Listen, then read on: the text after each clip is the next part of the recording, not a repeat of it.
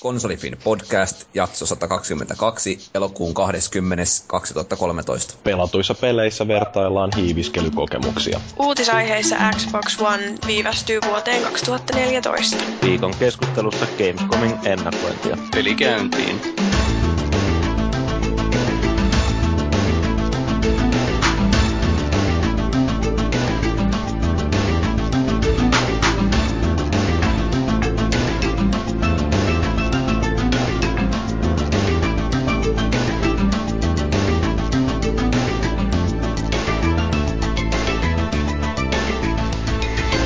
Ja niin kuin alkuspiikin seksikkäästä äänestä kaikki varmaan kuulikin, meillä on mun valuikin lisäksi täällä entinen hostaa vakimies Jyri. Mä oon kyllä sitä mieltä, että teidän pitäisi keksiä tuohon alkuspiikkiin jotain muuta. Mä oon nyt kaksi niitä kehittänyt, niin tehkää oma. Ei mennyt hyväksi todettu ja lähdetään muuttamaan. Mm, haista sinä Jyri vittu. Ensi vuonna ehkä sitten pysyisit poissa vastaisuudessakin. No ei, musta on mm. kiva, että pystyy nyt huutelemaan vaan sivusta, ei minkäännäköistä vastuuta ja, ja kuitenkin voi aukoa päätänsä koko ajan.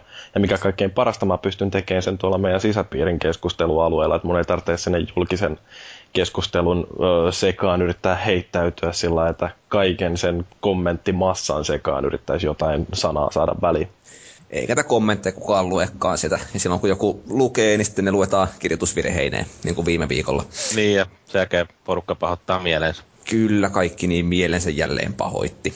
Vittuulu on välittämistä. On, ja vittuulun puute on kehu.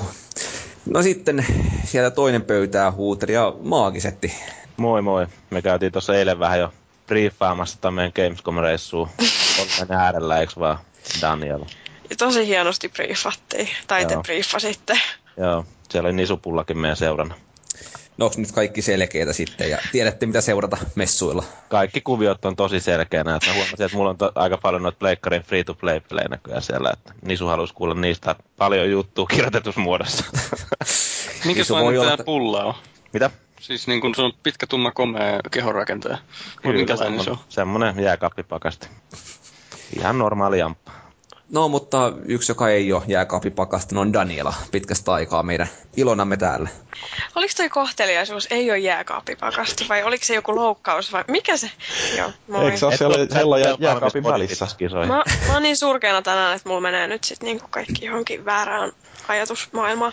Mm. No joo, anyways. Hei, mä olen täällä taas niin. pienen tauon jälkeen. Niin. Muistelen vaan lämmöllä, kuinka Akiri Ihilahti jossain futiskisoissa viitisen vuotta sitten varmaankin vertaisi jotakuta pakkia pahassa mielessä jääkaappipakastin yhdistelemään. Ja se jäi sitten tavallaan vähän elämään.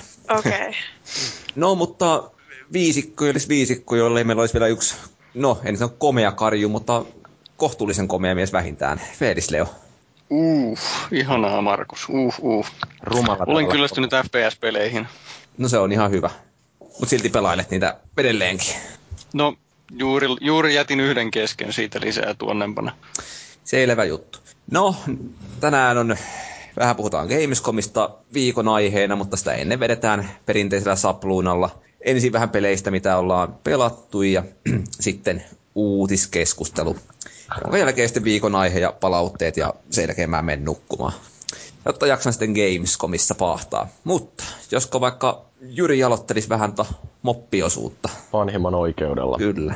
Joo, no siis mä tota, näistä vanhoista puheen olla, niin mä tuossa loman aikana yrittelin vähän aloittaa Metal Gear Solid 2, kun mä sen ensimmäisen sain hakattua lävitteen ja totesin, että... Aivan karmeet kontrollit. Niin siis se on jotenkin, että siis sen ensimmäisen kohdalla mä vielä kestin sen, mutta sitten kun aloittaa sen kakkosen ja huomaa, että ei vittu, että ei ole kehittynyt yhtään sen ensimmäisen jälkeen, muuttunut oikeastaan ehkä vähän jopa huonompaan suuntaan, että kun se kamera kuvaa ihan minne sattuu ja kontrollit on ihan perseestä, niin aika nopeasti mä totesin, että jääköön tähän näin, että mä ehkä teen samalla lailla kuin toi Ukkosen Jumala, joka tuolla foorumilla herätteli keskustelua koko siitä sarjasta ja ehkä katselee jotkut läpipeluvideot jossain kohtaa. Onko se niinku, muuttuuko se paremmaksi toi peli kolmosen vai nelosen kohdalla? Nelosen. Okei, okay, eli siis mä voin sitten sen subsistensenkin jättää väliin. Kyllä siinä kolmosessa kai pikkasen paremmat on ne kontrollit kuitenkin, mutta niin.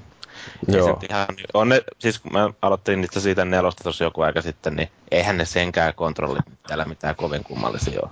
Minkä takia sitä pelistä sitten tykätään niin kauheasti, tai sarjasta? Jaa. Se on niin ihmeellinen se tarina. lämpimät muistot niin kuin ykkösestä ja kakkosesta, kun mä aina silloin aikanaan pelannut. Mutta nyt kun koetti tosiaan vedestää muistoa sen kakkosen kanssa, niin ei jumalauta. Joo, siis tämä vaan vahvistaa jotenkin mun kuvaani siitä, että japanilaiset on vähän outoa porukkaa. Siinä voi olla vaan se, että kun ihmiset ei tajua jotain juonta, niin sitten ne pitää sitä automaattisesti kauhean fiksuna ja hienona. Ja sen mm. takia klassikkona. Niin kuin Deadly Premonition. Mm. Voi olla. Hyvä sai heittää puukon siihenkin suuntaan. Mutta joo, siis äh, tämä hiiviskelyteema nyt kuitenkin mua kiinnostaa ja mulla on jotenkin niin sattumalta itse asiassa nyt kaksi peliä peräkkäin ollut, jotka on tällaista stealth actionia. Et pelailin tuon Hitman Absolutionin lävitte, yritin siitä mettästää platina ja lopulta onnistuinkin. Ei ollut edes kauhean vaikeeta. Mutta sehän tuli tuossa PlayStation Plus-pelinä joskus muutama kuukausi sitten, mikä on ihan hyvä, koska mua nyt kuitenkin Hitmanit on aina kiinnostanut. Mä en ole sitä ekaa koskaan pelannut, en ole ihan varma, että onko toistakaan, mutta onkohan se sitten Blood Money vai Contracts vai mikä, mitä mä oon pelannut sillä niin päässyt ihan lävittekin ja nyt, että Absolutionin pelasin kanssa sillä tosiaan platinaan asti. Ja sitten heti perään mulle Xava heitti arvostelupeliksi tuon Splinter Cell Blacklistin, että se on sillä niin ihan jännä, että kun ensin on vetänyt yhden tällaisen hiiviskelyn lävittä, niin sitten heti pääsee aloittamaan toista, ja siinä huomaa sitten tiettyjä sellaisia ratkaisuja, jotka on tehty näissä peleissä, koska niitä joutuu vertailemaan sillä peräkkäin, että siinä on vaan jännä sillä havaita, että miten jotkin ratkaisut toimii ja sitten joissain on vähän enemmän parantamisen varaa, mutta kuitenkin, että kun mennään samassa genressä, niin se on vaan jännittävä kokemus sinänsä. Mutta niin, niin, äh, niin toi, äh, jotenkin näissä sekä Hitmanissa että Splinter Cellissä, niin mulla nyt ei siis ole kummastakaan sarjasta mitään ihan järkyttävän pitkällistä kokemusta. Fellulla varmaan on ainakin Splinter Cellistä, en tiedä mikä se on Hitmanin historia on. Mutta niin, musta jotenkin tuntuu, että nämä pelit on jollain tavalla sellaisia kevyitä rebootteja, että niissä on tutkittu sitä, että mikä tämän sarjan olennainen semmoinen keskeinen teema tai sisin ydin on ja sitten yritetty säilyttää se ja aika paljon sitä ympäriltä kaikkea muuta rakennettu sitten uusiksi. Ja silloin molemmat on vähän niin kuin offshootteja niistä aikaisemmista osista. Mutta tota, Hitmanin nyt ainakin, niin sehän on aikaisemmin ollut sellainen, että siinä on sarjatehtäviä, jotka ehkä liittyy jollain tavalla toisiinsa, ei välttämättä – että siellä saattaa olla jonkinnäköinen tarina taustalla ja sitten siihen liittyen tulee tällaisia yksittäisiä tehtäviä, joissa täytyy tappaa n määrä ihmisiä ja tehdä se erilaisissa miljöissä ja hyödyntäen erilaisia valepukuja ja muuta tällaista näin. Niin nyt tämä Absolution, tämä on enemmänkin ihan juonivetoinen juttu, jossa ei ole enää näitä tällaisia yksittäisten ihmisten tappamista rahaa vastaan, vaan se on tämän Hitmanin oma henkilökohtainen vendetta, jossa se lähtee sitten jahtaamaan näitä erilaisia pahiksia ja siinä sivussa yrittää sitten pelastaa jonkun nuoren tytön. Joo, kaikki nivoutuu siihen alkuun ja sitten tuossahan jonkun verran sitten verrattuna niihin muihin hitmeneihin, niin semmoisia vähän elokuvamaisempia kohtauksia myös. Ja Joo, jotka, jotka sitten tavallaan ärsyttää, että kun kokonaisen kentän ensin yrittää hipsiä sillä että kukaan ei näe sua ja saa joka ainoan kohteen nirhattua sillä täysin huomaamattomasti ja saa vielä ruumiit piilotettuakin, niin eikö sitten tule joku sellainen välivideo, jossa yhtäkkiä jää kiinni, niin se on vähän sellainen, että perkele, minua on nyt kusetettu. Ja. Mutta se, niin kun, se on ihan hyvä peli kuitenkin toi Absolution, että mä olin oikeastaan aika yllättynytkin siitä, että miten paljon mä siitä tykkäsin. M- mutta ehkä ei olisi pitänyt, koska ne Hitmanit, mitä mä oon aikaisemmin pelannut, on ollut myöskin ihan hyviä. No sitten tämä Splinter Cell, niin oliko nyt sitten Convictionissa jo tällainen vähän samanlainen, että äh, siinä oli niin kuin jonkinnäköinen taas pääjuoni ja sitten sellaisia sivutehtäviä.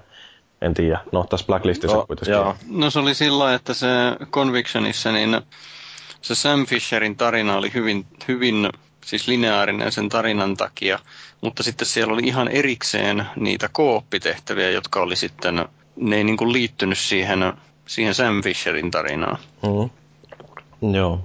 No anyway, siis nyt tähän tässä on tosiaan niin kuin tällainen tarina siitä, miten terroristit on hyökännyt Yhdysvaltain äh, armeijan tukikohtaa vastaan jossain Guamissa ja sitten ne lähettää sellaisen videotervehdyksen, että jos ette vedä joukkoja ne kaikista 156 vai montako maata niitä nyt on, missä Yhdysvalloilla on joukkoja, niin me isketään kerran viikossa sitten teidän johonkin erilaisiin tukikohtiin tai jopa siviilikohteisiin. Ja sitten Sam Fisher lähtee jahtaamaan tätä Blacklisti-projektin taustalla olevaa Engineers-organisaatiota ja käy sitten hyppimässä eri puolilla maailmaa ja iskee suurlähetystöihin ja milloin minnekin.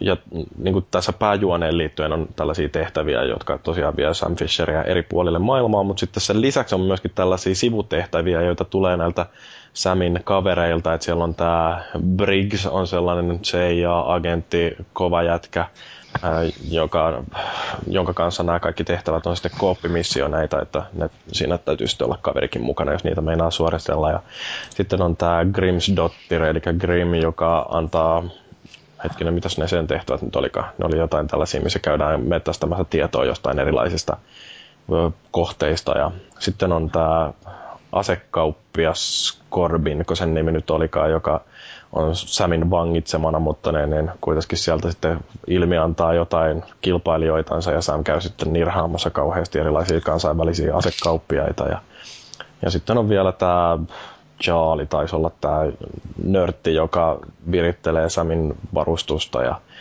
se sitten sanoo, että käy suojelemassa tai viemässä jostain, jostain tukikohdasta tai suurlähetystöstä jotain salaisia tietoja ja sitten nämä onkin tällaisia stealthy horde tehtäviä, että siellä tulee ryöpsyittäin näitä vihollisia vastaan ja Sam sitten saa hiiviskellä niiden ympärillä ja tappaa niitä yksitellen. Ja se horden nuppiluku aina kasvaa kierros kierrokselta ja siinä mielessä muuttuu haastavammiksi nämä. Mutta se on ihan mielenkiintoinen tuommoinen, että kun jossain Gearsissa on nämä hordet, jossa räimitään vaan täysillä niitä vihollisia, jotka muuttuu sekä lukumäärältään isommiksi nämä vastustajajoukot, mutta sitten myöskin viholliset muuttuu kovemmiksi, mitä pitemmälle mennään, niin tässä on vähän samaan tyyliin. Tässä Splinter Cellissä erona vaan se, että siinä pystyy suorittamaan nämä aika paljon enemmän hiiviskelemällä noi tehtävät, se on ihan jännä tällainen variaatio sitten tuosta Horde-modesta.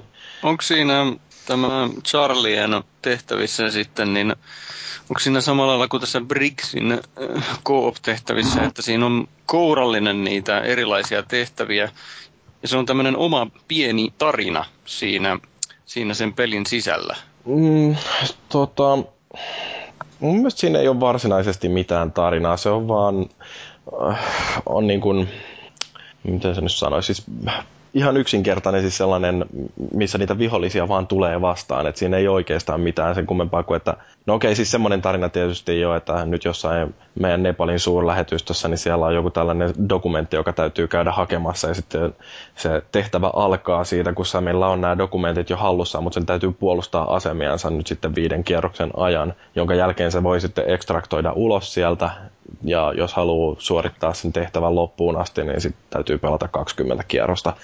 Ja se kartta, jos en mä nyt ihan väärin sitä havainnoinut siinä, kun mä yhden näistä Charlie-tehtävistä yritin suorittaa, niin se kartta kasvaa pikkasen sen ö, suorituksen aikana, että mitä pitemmälle mennään, niin sitä enemmän siellä on sitten paikkoja, minne pääsee pakoilemaan, mutta voi olla, että mä oon väärässä tämän suhteen. Mutta anyway, niin mitään varsinaista tarinaa sitten itse siihen pelaamiseen ei liity, että se on vaan ihan sitä mekaanista suorittamista, kun pääsee siihen tehtävän alkuun. Mutta se, mitä nyt kun vertailee näitä Hitmania ja Splinter Cellia toisiinsa, niin nehän on molemmat sellaisia pelejä, joissa päätarkoitus ja se, mistä kaikkein eniten palkitaan, on se, että hiiviskelee siellä ympäriinsä. Ja musta se on mielenkiintoinen tälle psykologisesti, kun ajattelee, että miten se palkitseminen tapahtuu, tai itse asiassa on niin kuin tämmöinen palkintosanktio vastakkainasettelu, mikä siinä on, että Hitmanissähän se on ihan selkeästi sillä, että jos kolkkaat kenet tahansa muun kuin sen pääkohteen, niin siitä tulee aina miinuspisteitä. Että kun hiipii esimerkiksi joku siviilin taakse ja sitten kuristaa sen tajuttomaksi, niin siitä tulee aina jotain tyyliin miinus 150 pistettä. Mutta sitten mm. taas vastaavasti tätä voi kompensoida sillä, että kun piilottaa ne ruumiit tai tajuttomat henkilöt, niin siitä saa sitten 150 pistettä plussaa. Joten periaatteessa menee aina tähän plus miinus nollaan, kun tekee tämän tällaisen operaation. Sitten tappaminen on tietysti vielä vähän pahempi juttu, mutta jos tappaa NS-pahan tyypin, joka voi olla joku yökerhon vahtimestari tai poliisi, niin sitten tulee sitten enemmän miinuspisteitä tyyli jotain 400 tai tällaista. Mutta jos tappaa esimerkiksi pääosumalla tai käyttäen tätä Hitmanin pianonlanka garrotteja, niin, niin siitä saa sitten aina bonusta hiljaisesta taposta tai pääosumasta joku 250 ja sitten kun vielä piilottaa sen ruumiin, niin saa 150 lisäpistettä, jolloin pääsee sitten taas jälleen kerran tähän nolliin. Mutta siviilien tappaminen on ihan täydellinen no-no, että siitä tulee miinuksia jotain pari tuhatta, että sitä ei pysty enää paikkaamaan millään lailla. Että siviilit on sellaisia, että niihin ei saisi periaatteessa koskea ollenkaan, Ää, mutta jos siellä on joku suorittamassa tehtävää, niin silloin se on potentiaalinen uhka ilmeisesti ja silloin niin voi päästä nolliin, jos tappaa kuitenkin ihan tyylikkäästi. Mutta se ajatus vaan siitä, että näistä ö, sivullisten tappamisista tai jopa tainnuttamisista, niin niistä tulee aina miinuspisteitä, niin se aiheuttaa sellaisen erilaisen suhtautumisen siihen, että miten mä tässä pelissä voin edetä. Että ö, vaikka se onkin mahdollista päästä takaisin nolliin parhaassa tapauksessa – niin silti sitä kokee, että mua rankastaan siitä, että ää, mä ää, kosken ihmisiin, jotka on periaatteessa koskemattomia. Ja tämä on, siis Hitman-maailmassahan tämä on ihan hyvin perusteltu, koska 47 on kuitenkin, se on ammattilainen ja ää, kun se menee ja saa tehtäväkseen tappaa jonkun, niin silloin se kulkee huomaamattomasti tämän jonkun luokse, tappaa sen mahdollisimman huomaamattomalla tavalla vielä kaiken päälle, ja sen jälkeen poistuu ilman, että ei ole jättänyt mitään jälkiä. Et sitten kun ajattelee taas, miten Splinter Cellissä tapahtuu, niin siinähän on nämä kolme tällaista eli, äh, eri etenemistyyliä. On tämä Ghosti, joka on siis se kaikkein hiljaisin, että joko jätetään vastustajat kokonaan koskemattomiksi, jolloin ne ei edes huomaa, että Sam on kulkenut niiden ohitte, tai sitten tainutetaan ne jollain tavalla, mutta jätetään kuitenkin henkiin. Ja sitten on tota, tämä panterityyli, joka on sellainen tappavampi, mutta siinä edelleen pyritään hiiviskelemällä eteen, etenemään. että vihollisilta voidaan kyllä ottaa nirri pois, mutta se tehdään sillä että kukaan ei huomaa. Ja sitten on tämä, en muista mikä se viimeisen tyylin nimi on. Oliko se assaltti? Joo. Niin siinä tosiaan niin kun mennään vaan aseet laulaen ja tehdään sylttyä kaikista vihollisista. Ja, Sylttyä. Niin, no, mutta näiden ero on niinku se, että kaikista niistä muodoista tai etenemistavoista saa pisteitä, mutta Ghost-tyyli on se, josta saa kaikkein eniten pisteitä. Että kun kentän lopussa sitten tulee näitä pisteitä, niin siellä lasketaan esimerkiksi että kuinka moni vihollinen on sellaisia, jotka ei ole edes nähnyt sua lainkaan. Ja niistä tulee ihan hurjasti pisteitä, jos taas on mennyt sillä niin kuin, että lallallaa, mulla on rynnäkökivääri, että kaikki olette kohta veripalttua.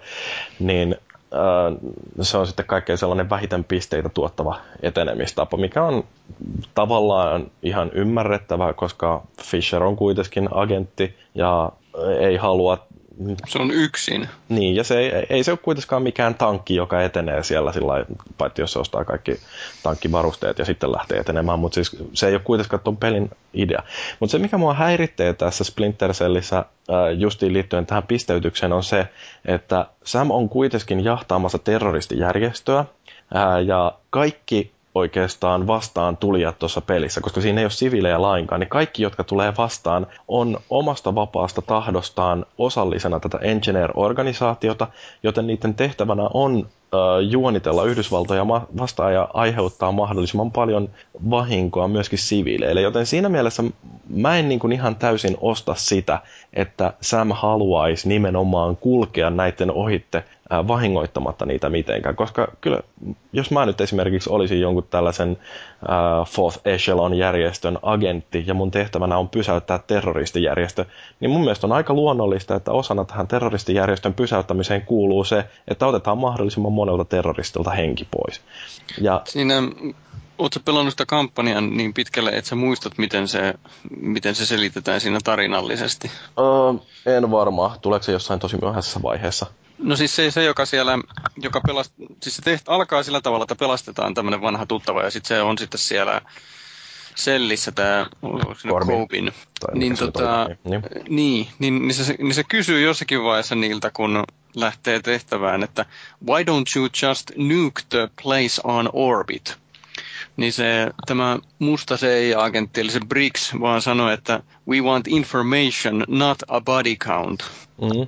Mutta tota, tämä sunkin pointti, se oli kyllä ihan hyvä. Niin, no siis se informaatio, niin sehän tulee sieltä joka tapauksessa, kun saa käy hakkeroimassa niitä koneita, siis jotain PCitä tai varastelee jotain deadroppeja tai muuta tällaista, jopa yksittäisiä strategisia kohteita, siis niin kuin ihmisiä ihan voidaan siellä kaappailla, niin kyllähän se info saadaan niiltäkin, että joku sellainen perus nurmipora, joka siellä vartioi jotain roskalaatikkoa jossain Pakistanin vuoristoissa, niin eihän sillä nyt sitä informaatiota varmaan ole sillä lailla, kun ajattelee, että nämä tällaiset äh, sleeper orkat tai yleensä niin kuin terroristijärjestöt, niin niiden toimintahan on sellaista, että ne on hirveän irrallisia, joten jokainen solu tietää tasan, että mikä niiden oma tehtävä on, mutta ei mitään muista soluista, ja sen solun sisälläkin pyritetään sillä eristämään ihmiset siitä tiedosta, että jos joku saadaan kiinni, niin siltä ei voi kuulusteluissa saada mitään tietoa irti. Et siinä mielessä se Nuke on tietysti silleen huono vaihtoehto, koska se tuhoaa kaikki mahdolliset johtolangat.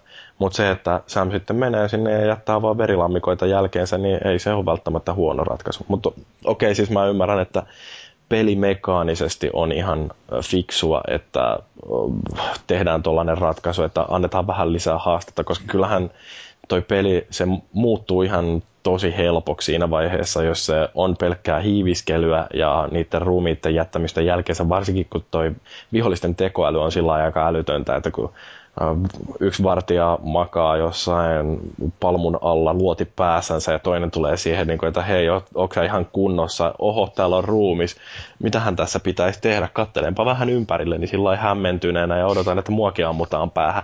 Et se, että Millä vaikeustasolla sä pelaat? Normaalilla. Okei, okay. no siis kun ne on ärhäkkäämpiä niillä vaikeimmilla, mutta kieltämättä ne tekee justiin sillä että ne menee sieltä, mitä täällä on, täällä on jotakin, ja sitten tekee hälytyksiä ja rupeaa mm. pyörittämään. Niin, niin siis se justiin, että, että jotta vartija aiheuttaa hälytyksen, niin siinä täytyy sen kaverin kuolla sen viereen tai saada joku ihme sähkö nuoli rintaansa, että se kaatuu sitten sätkien maahan, mutta et, musta se vaan jotenkin tällaisessa pelissä se vihollisten tekoäly on niin älyttömän tärkeä, että jos ruumis löytyy, samalla lailla kuin Hitmanissa tapahtuu, että jos ruumis löytyy, niin silloin kaikki menee sellaiseen etsintämoodiin.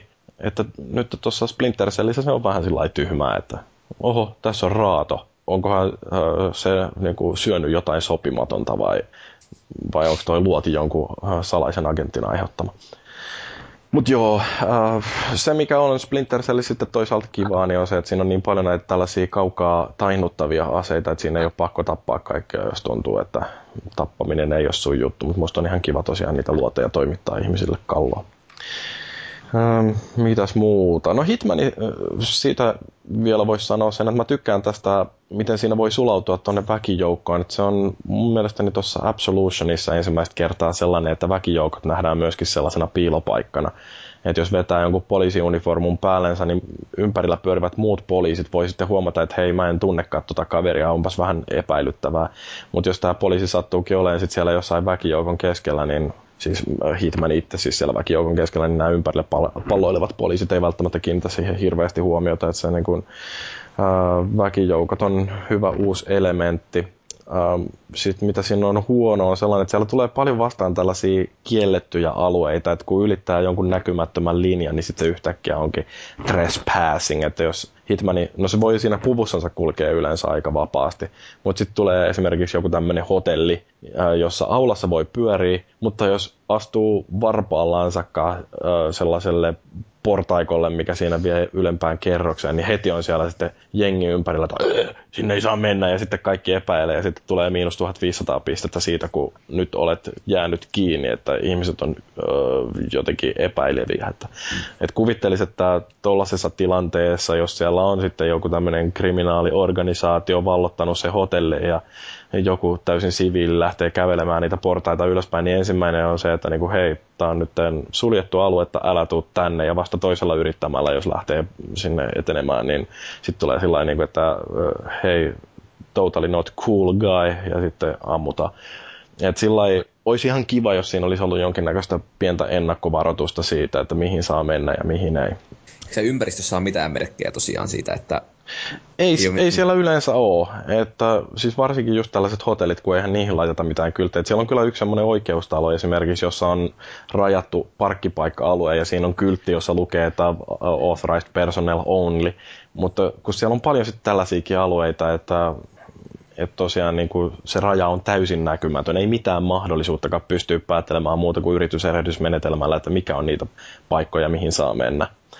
Mutta toi on oikeastaan aika pieni kauneusvirhe, että kyllä mä siis Absolutionista tykkäsin ja se mikä siinä oli myös hauskaa, niin on nämä kontraktit, ää, joka on semmoinen uusi idea, mitä mun mielestäni Hitmaneissa ei ole aikaisemmin myöskään ollut. Että siellä kun on suorittanut jonkun tehtävän, tai itse asiassa ei varmaan edes liity siihen, ei, kyllä tämä liittyy. Ähm, nyt mä oon kyllä niin kuin koherentilla tuulella. Mutta anyway, niin, niin äh, siis se juttu on sillä, että normaalisti kun, tietysti kun tullaan johonkin uuteen karttaan, niin siellä on sitten tehtävänä, että etenet tonne ja tapat toi ja poistu huomaamatta. Niin nämä kontraktit on, onkin sellaisia, että otetaan se täsmälleen sama kartta ja lähdetään kuljeskelemaan siellä ympäriinsä. Etetään joku mielenkiintoinen kohde äh, ja tapetaan se ja sitten sen jälkeen poistutaan jälkiä jättämättä tai vaikka hirveän ruumiskasan lävitte sieltä paikalta. Ja kun on suorittanut tämän tehtävän, niin se niin kuin, sä voit tehdä tästä sellaisen kontraktin sillä niin kuin, että, että tosiaan on merkattu, että kuka on se kohde, millä tavalla se on tapettu ja mitä kaikkia parametreja tähän liittyy, että onko käyttänyt jotain valeasua, minkälaista asetta on käyttänyt tappaessaan tämän kohteen, onko kukaan huomannut sut ja löytääkö ruumista kukaan, kaikkea tällaisia näin. Että siellä pystyy säätämään sen tehtävän sellaiseksi, että että myöskin sieltä löytyy tämä näin, että mitä kautta on poistunut. Ja sen jälkeen tämä julkaistaan internettiin, tämä kontrakti, ja koska sä oot itse pystynyt suorittamaan sen tehtävän jo kertaalleen niiden parametrien puitteissa, mitä siihen kontraktiin liittyy, niin sitten tulee kilpailu, jolloin kaikki, jotka haluaa, niin voi yrittää sillä suorittaa sen mahdollisimman paljon samalla tavalla kuin mitä sä oot sen suorittanut. Plus sitten, että siinä tulee bonuspisteitä siitä, että suorittaa tämän kaiken mahdollisimman nopeasti ja ajan laskeminen alkaa vasta siitä, kun ensimmäinen kohde on kolkattu. Ei tarvitse olla edes kohde, vaan kuka tahansa siellä ö, päästetään päiviltä tai ainakin tajuttomaksi lyödään. Ja siellä on muutamia ihan mielenkiintoisiakin tällaisia tehtäviä, jotka osoittaa vaan sitä, että miten monipuolinen se peli on, että mitä kaikkea siellä pystyy tekemään. Et esimerkiksi justiin tämä oikeustalo, jonka mä mainitsin, niin ää, sieltä löytyy kolme sellaista kohdetta, jotka joku on onnistunut sillä nirhaamaan, että on kaikki ruumiit saanut piilotettua ää, ja on pystynyt tekemään kaiken huomaamattomasti ja käyttäen vielä yhtä ainoata tiettyä asua, jossa periaatteessa ei saa liikkua sellaisilla alueilla, mihin täytyy mennä. Että se edellyttää myöskin sellaista huomaamattomuutta siinä liikkumisessa. Niin musta se oli aika hauska sellainen pikku tehtävä, jonka mä onnistuin sitten suorittamaan ja sen jälkeen mä tajusin, että ahaa, tässä kentässä, jonka mä olin jo varsinaisen kampanjan aikana suorittanut, niin täällä olikin ihan erilaisia etenemisreittejä, joita mä olisin pystynyt hyödyntämään jo sen läpipelukierroksen aikana, jos mä olisin vaan tajunnut katsoa. Että joku oli löytänyt nämä reitit, suorittanut sitten sen oman kontraktinsa sillä, että oli merkannut nämä kohteet, tappanut ne ja poistunut paikalta, mikä tavallaan lisää syvyyttä siihen peliin. Että siinä mielessä niin kun ne on keksinyt siellä Squarella tai IO Interactivessa taitaa olla, niin jotain uutta tuohon Hitmanin, että täydet pisteet siitä. Teikö sä sinne omia tai tota, jos tulee vasta joku semmoinen, mitä sä et pääse läpi, niin tota, antaako jotain neuvoja tai välivideoita sitten, joilla se näyttää, miten sen voisi suorittaa? Mm, ei, ainakaan mä en löytänyt sieltä mitään tällaista ominaisuutta. Toi olisi kyllä varmaan ihan hyvä, että siinä sitten voisi tosiaan niin kuin parhaat suoritukset esimerkiksi olla jonkinnäköisenä haamuina tai sellaisena videoina, mitä pystyy katsomaan, mutta toisaalta taas se pelkästään, että joku on pystynyt suorittamaan tämän tehtävän sillä, että se on saanut kohteet tapettua tietyssä järjestyksessä, koska tämä järjestyskin näkyy, niin se antaa kyllä johtolankaa siitä, että miten se tapahtuu. Joten mä en ainakaan usko, että tuossa ihan helposti pystyisi kehittämään sellaisen kontrahdin, jota kuka tahansa ei periaatteessa pystyisi suorittamaan samalla lailla, kuin vaan tarpeeksi paljon kiinnittää huomiota siihen ympäristöön. Mutta niin, ihan siis hyviä pelejä on molemmat Hitman ja Splinter Cell. Se, mikä oikeastaan mulle tuli tässä jännänä havaintona nyt, kun on tällaisia hiiviskelyjä pelannut, että mikä noissa peleissä on oikeastaan semmoinen kaikkein kriittisin osa. Ja se on se, että miten tietoinen pelaaja voi olla siitä ympäröivästä maailmasta, koska mikään ei oikeastaan noissa on niin stressaavaa kuin se, että ei tiedä mitä ympärillä tapahtuu. Et jos mä juoksentelisin esimerkiksi jossain justiin näitä Pakistanin vuoristoja ja tietäisin, että siinä ympärillä on vihollisia kauhea kasa, niin kyllä mä kattelisin ympärilleni koko ajan.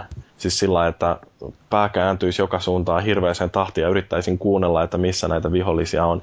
Ja se, mikä justiin tällaisissa konsolipeleissä tai videopeleissä häiritsee näissä hiiviskelyjutuissa on se, että kun se ähm, tällainen äh, awareness, mikä se nyt sitten onkaan justiin tietoisuus tästä ympäristöstä, että se on niin kuin, äh, kauhean vaikea rakentaa sillä, että tuolta pieneltä ruudulta pystyisi näkemään kauhean laajan kentän. Et siinä mielessä joku Oculus Rift voisi olla aivan loistava lisä tällaisiin peleihin, koska niissä sitten, jos se pään kääntyminen saadaan toteutettua sillä, että voi nopeasti katsella ympärillensä, että missä liikkuu, niin mä epäilen, että se on semmoinen laite, joka nostaisi justiin niin kuin Hitmanit ja Splinter Cellit ihan uusiin sfääreihin. Mutta pakko kysyä tässä kohtaa nyt kaikista oleellisin kysymys kuitenkin, eli kumpi noista on parempi? uh, toi on oikeastaan aika vaikea kysymys, koska vaikka ne onkin aika paljon samaa genreä, niin niissä on omat heikkoutensa ja vahvuutensa, mutta kyllä mä ehkä tykkään enemmän Hitmanista. Siinä on tavallaan se peli, kun on rakennettu nimenomaan sellaiseen ähm, niin kuin väkijoukon keskellä näkymättömänä mekaniikkaan, että siinä kaikki, jotka tulee vastaan, ei ole automaattisesti jahtaamassa sua, niin se tarjoaa mahdollisuudet sellaiselle ympäristön tutkimiselle jotenkin paremmin. Että tuon Splinter taistelumekaniikka on ehkä pikkasen paremmin toteutettu, mutta jotenkin Hitmani on pelisuunnittelultaan, niin se on niin pirun hyvin tehty ja mua kiinnostaa se äh, vielä taustatarinakin paljon enemmän. Silloin ehkä sanoisin kuitenkin, että tämä Absolution ei ole paras Hitmani justiin johtuen siitä, että siinä on liian vähän näitä varsinaisia Hitman-tehtäviä. että se on sitä tarinan mukaan kulkemista ja siinä tulee liikaa vastaan sellaista, että melkein pistetään vaan äijät lanaan siitä, niin kuin, mitä vastaan tulee. Et se mä tykkäsin hirveästi paljon enemmän näistä aikaisemmista hitmaneista, joissa oli nimenomaan sellainen selkeästi rajattu tehtävä, että tämä on kohteesi, tapa se, ja mahdollisesti siinä sivussa voi sitten käydä varastelemassa jotain tavaroita. Et, mm, et Absolution on mekaanisesti parempi kuin aikaisemmat, ja nuo kontraktit on tosi mielenkiintoisia, mutta, mutta se ei ole paras Hitmani, mutta se on silti parempi kuin Splinter Cell, ainakin sen perusteella, mitä mä oon tähän mennessä Splinter Cellia pelannut. Paljon sä pelannut sitä Splinter Cellia tähän mennessä? Vaikea sanoa, kun siitä ei ole mitään läpipelua ohjeita vielä olemassa missään, kun ei sitä ole tainnut kauhean moni muu pelata. Mutta niin, niin... Siinä on 12 tehtävää. Joo, no siis mä oon nytten, Fellu varmaan osaa sanoa sitten, että kuinka pitkällä mä oon, jos mä sanon, että Iranin suurlähetystö. Sori, ei se ollut suurlähetystö, vaan se oli joku ministeriö. Öö, se on vähän yli puolen väli. Okei. Okay. Ja mä oon suorittanut aika paljon niitä sivutehtäviäkin siinä välissä, että niin, niin. yli puolet olen siis pelannut. Itse niin Jyri vai luulenko vaan? Joo, Joo nyt ei kuulu mitään. Mä ajattelin kanssa, että... Vihdoinkin. Joo. No, yes, se oli siinä. No, eiköhän puolen tunnin monologia tämmönen kohtalon käsi nyt on varma merkki siitä, että Fellu voisi kertoa Halo 4 seuraavaksi. Joo, mä en viitti tuosta Splinter Cellistä nyt niin jauhaa, kun mä puhuin siitä sen jakson verran. Ja sitten äh, mä oon, jos nyt joku haluaa tietää, mitä mä ajattelen tuosta Blacklististä, niin voi lukea Foorumilla on linkki siihen mun arvosteluuni Blacklististä. Mutta... Törkeää mainontaa. Joo, mä olen pelannut Halo nelosta. Mä lainasin sen kaverilta ja ajattelin, että mua on kaikki halot kiinnostanut kumminkin sen verran, että mä olen pelannut ne ja tota, läpi asti kaikki on vedetty. Niin ajattelin, että Halo 4 nyt sitten, vaikkei se niin muuten kiinnosta ja nyt juuri, niin se näyttää todella komealta, siis paremmalta kuin mikään Halo ikinä. Se kuulostaa todella munakkaalta, kun liipasimesta vetää. Ja no, niin kuin Halo aina, se toimii todella upeasti. Ja sitten vielä niin, mikä yllättää ja on musta ihan mukava lisä, niin se on suomeksi tekstitetty ihan valikoita myöten. Mä pelasin sitä helpoimmalla tasolla ja mua vitutti koko aika. Et kaikki viholliset, jotka tulee, niin ne tuntuu vaan semmoisilta ärsyttäviltä hidasteilta.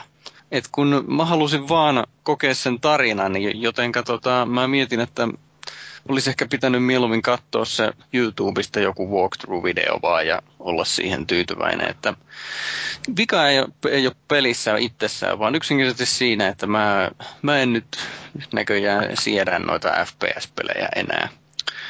Niin, tota... Olisi kokemus muuttunut yhtään, jos olisi pelannut esimerkiksi kooppina, ei se varmaan olisi paljon jeesannut sitä. En mä usko. Kaikki on parempaa nimenomaan... kaverin kanssa. No siinä mielessä, mutta tota, mä muistan Halo 4 koopeista se, että se on enemmänkin sitten, keskitytään vielä enemmän siihen ampumiseen ja paskajauhantaan ja se tarina menee niin kuin niin ja näin vähän niin kuin ohi.